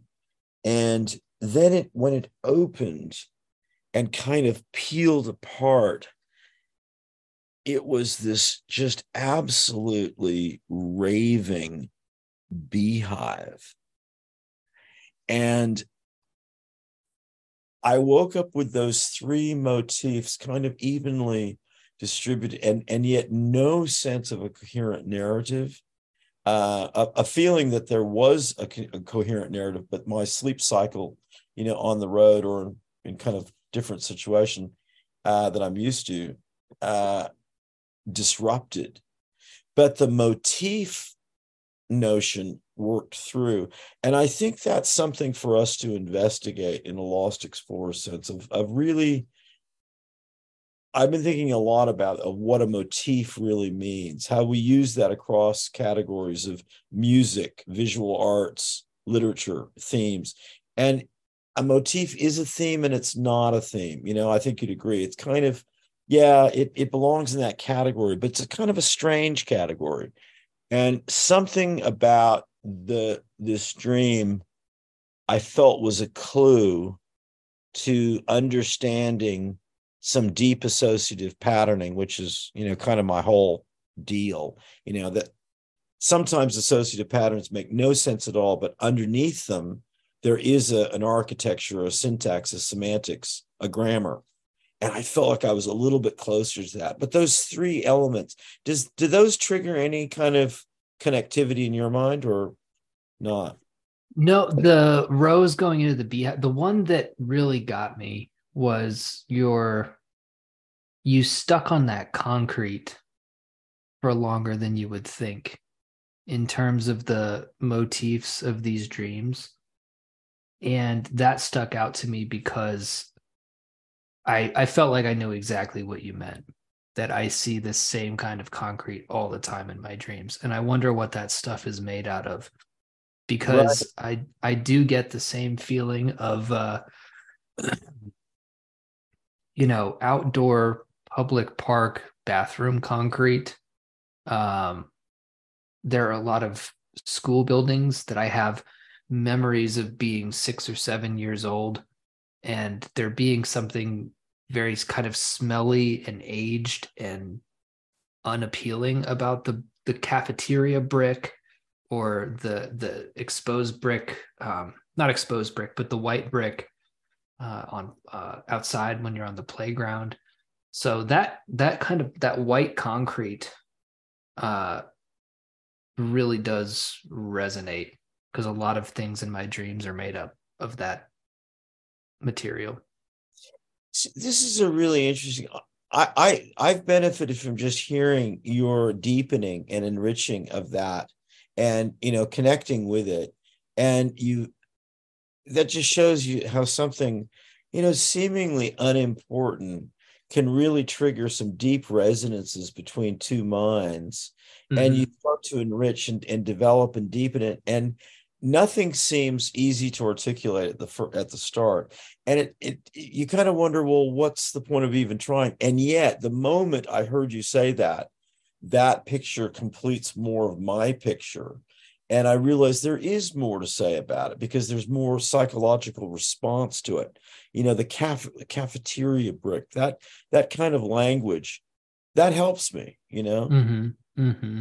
Mm-hmm. that's uh, and you know all of this is about not uh, I, I, I, I said this is another one of my mic and walking around uh, and I was looking out at the uh, a big freighter in the sound.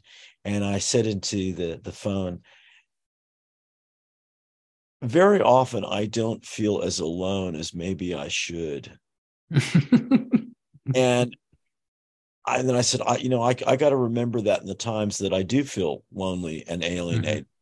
But I think all of the that what we're talking about, and the whole underlying purpose of this podcast is is to is a cure for for loneliness and alienation you know mm-hmm. mm-hmm. reinforce mm-hmm. the best of our minds and our storytelling capabilities our our noticing and observational capabilities and to have some confidence in them because i mean you and i found each other i mean maybe other people can do that too and, and they'll go hey I, I'm not alone. I, I really felt like cool when I read this bench memorial, and I right. felt kind of weird when I read this other one.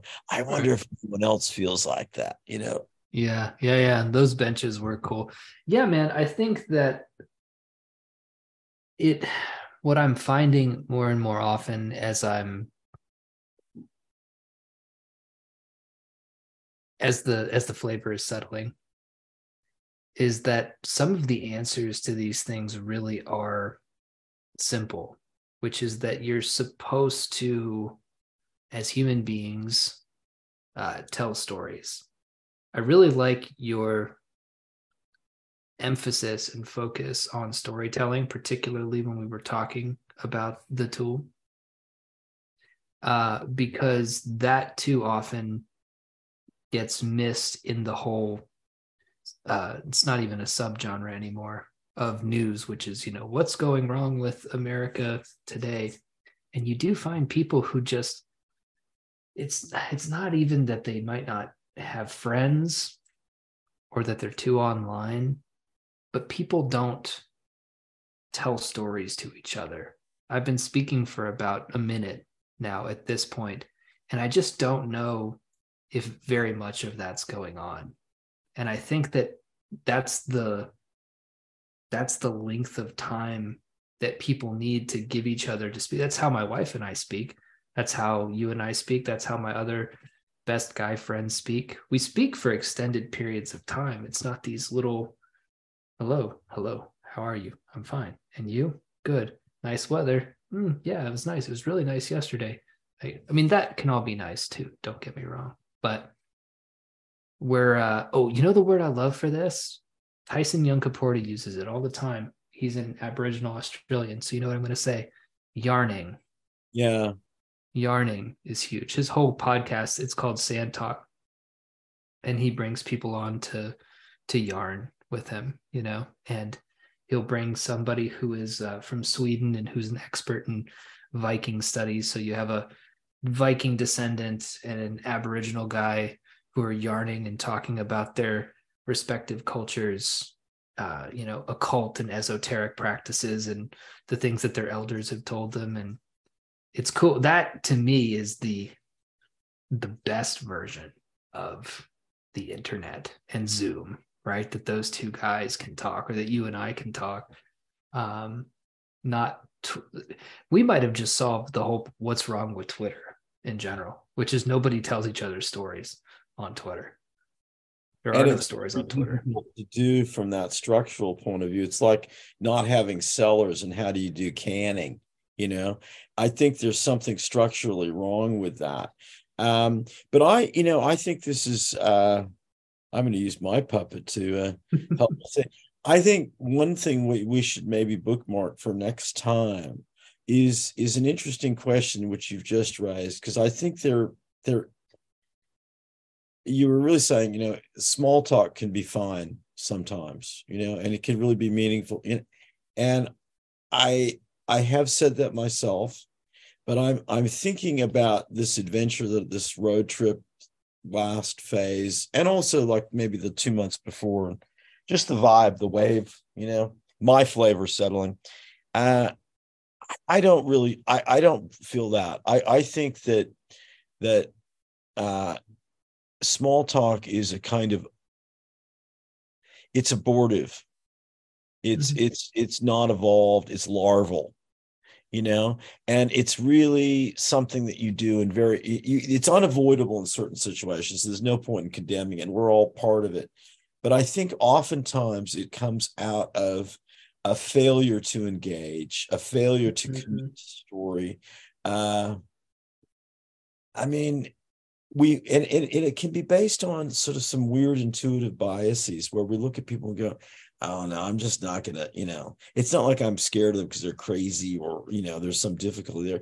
It, you just look at them, you think there's no way this person is going to rise to the, you know, and I think mm-hmm. that's anything that that undermines your optimism in the possibility of meeting a colleague of the mind, a colleague of the spirit. I mean, it's not going to happen every time. It's not going to happen. Maybe your hit rate isn't very good, but you just can't give up on that optimism. We can't do that. We've got to give people a chance and keep throwing out those tentacles, you know, look for the connection and and risk some weird interactions and some just, you know, more likely just disappointments. But at least we're getting some diagnostic information about the world. We're growing our mm. whole program of, of mind and knowledge still. And I think that only by keeping doing that when we're mature, whether we've got 36 summers left or, you know, many fewer summers, uh, or who knows how many summers. Uh, stay loose and optimistic, you know. I never felt that when I was I, I was really like, you know, kind of well, I know that wasn't true. I was probably always as as, you know, what I am now. Uh, but I felt like I was, you know, kind of cynical and tough. And I wasn't really. I was always out listening and just, you know, feeding, you know, open, mm-hmm. you know, let the tide come in and I'll filter it, you know. And now I think of that as being more important than anything.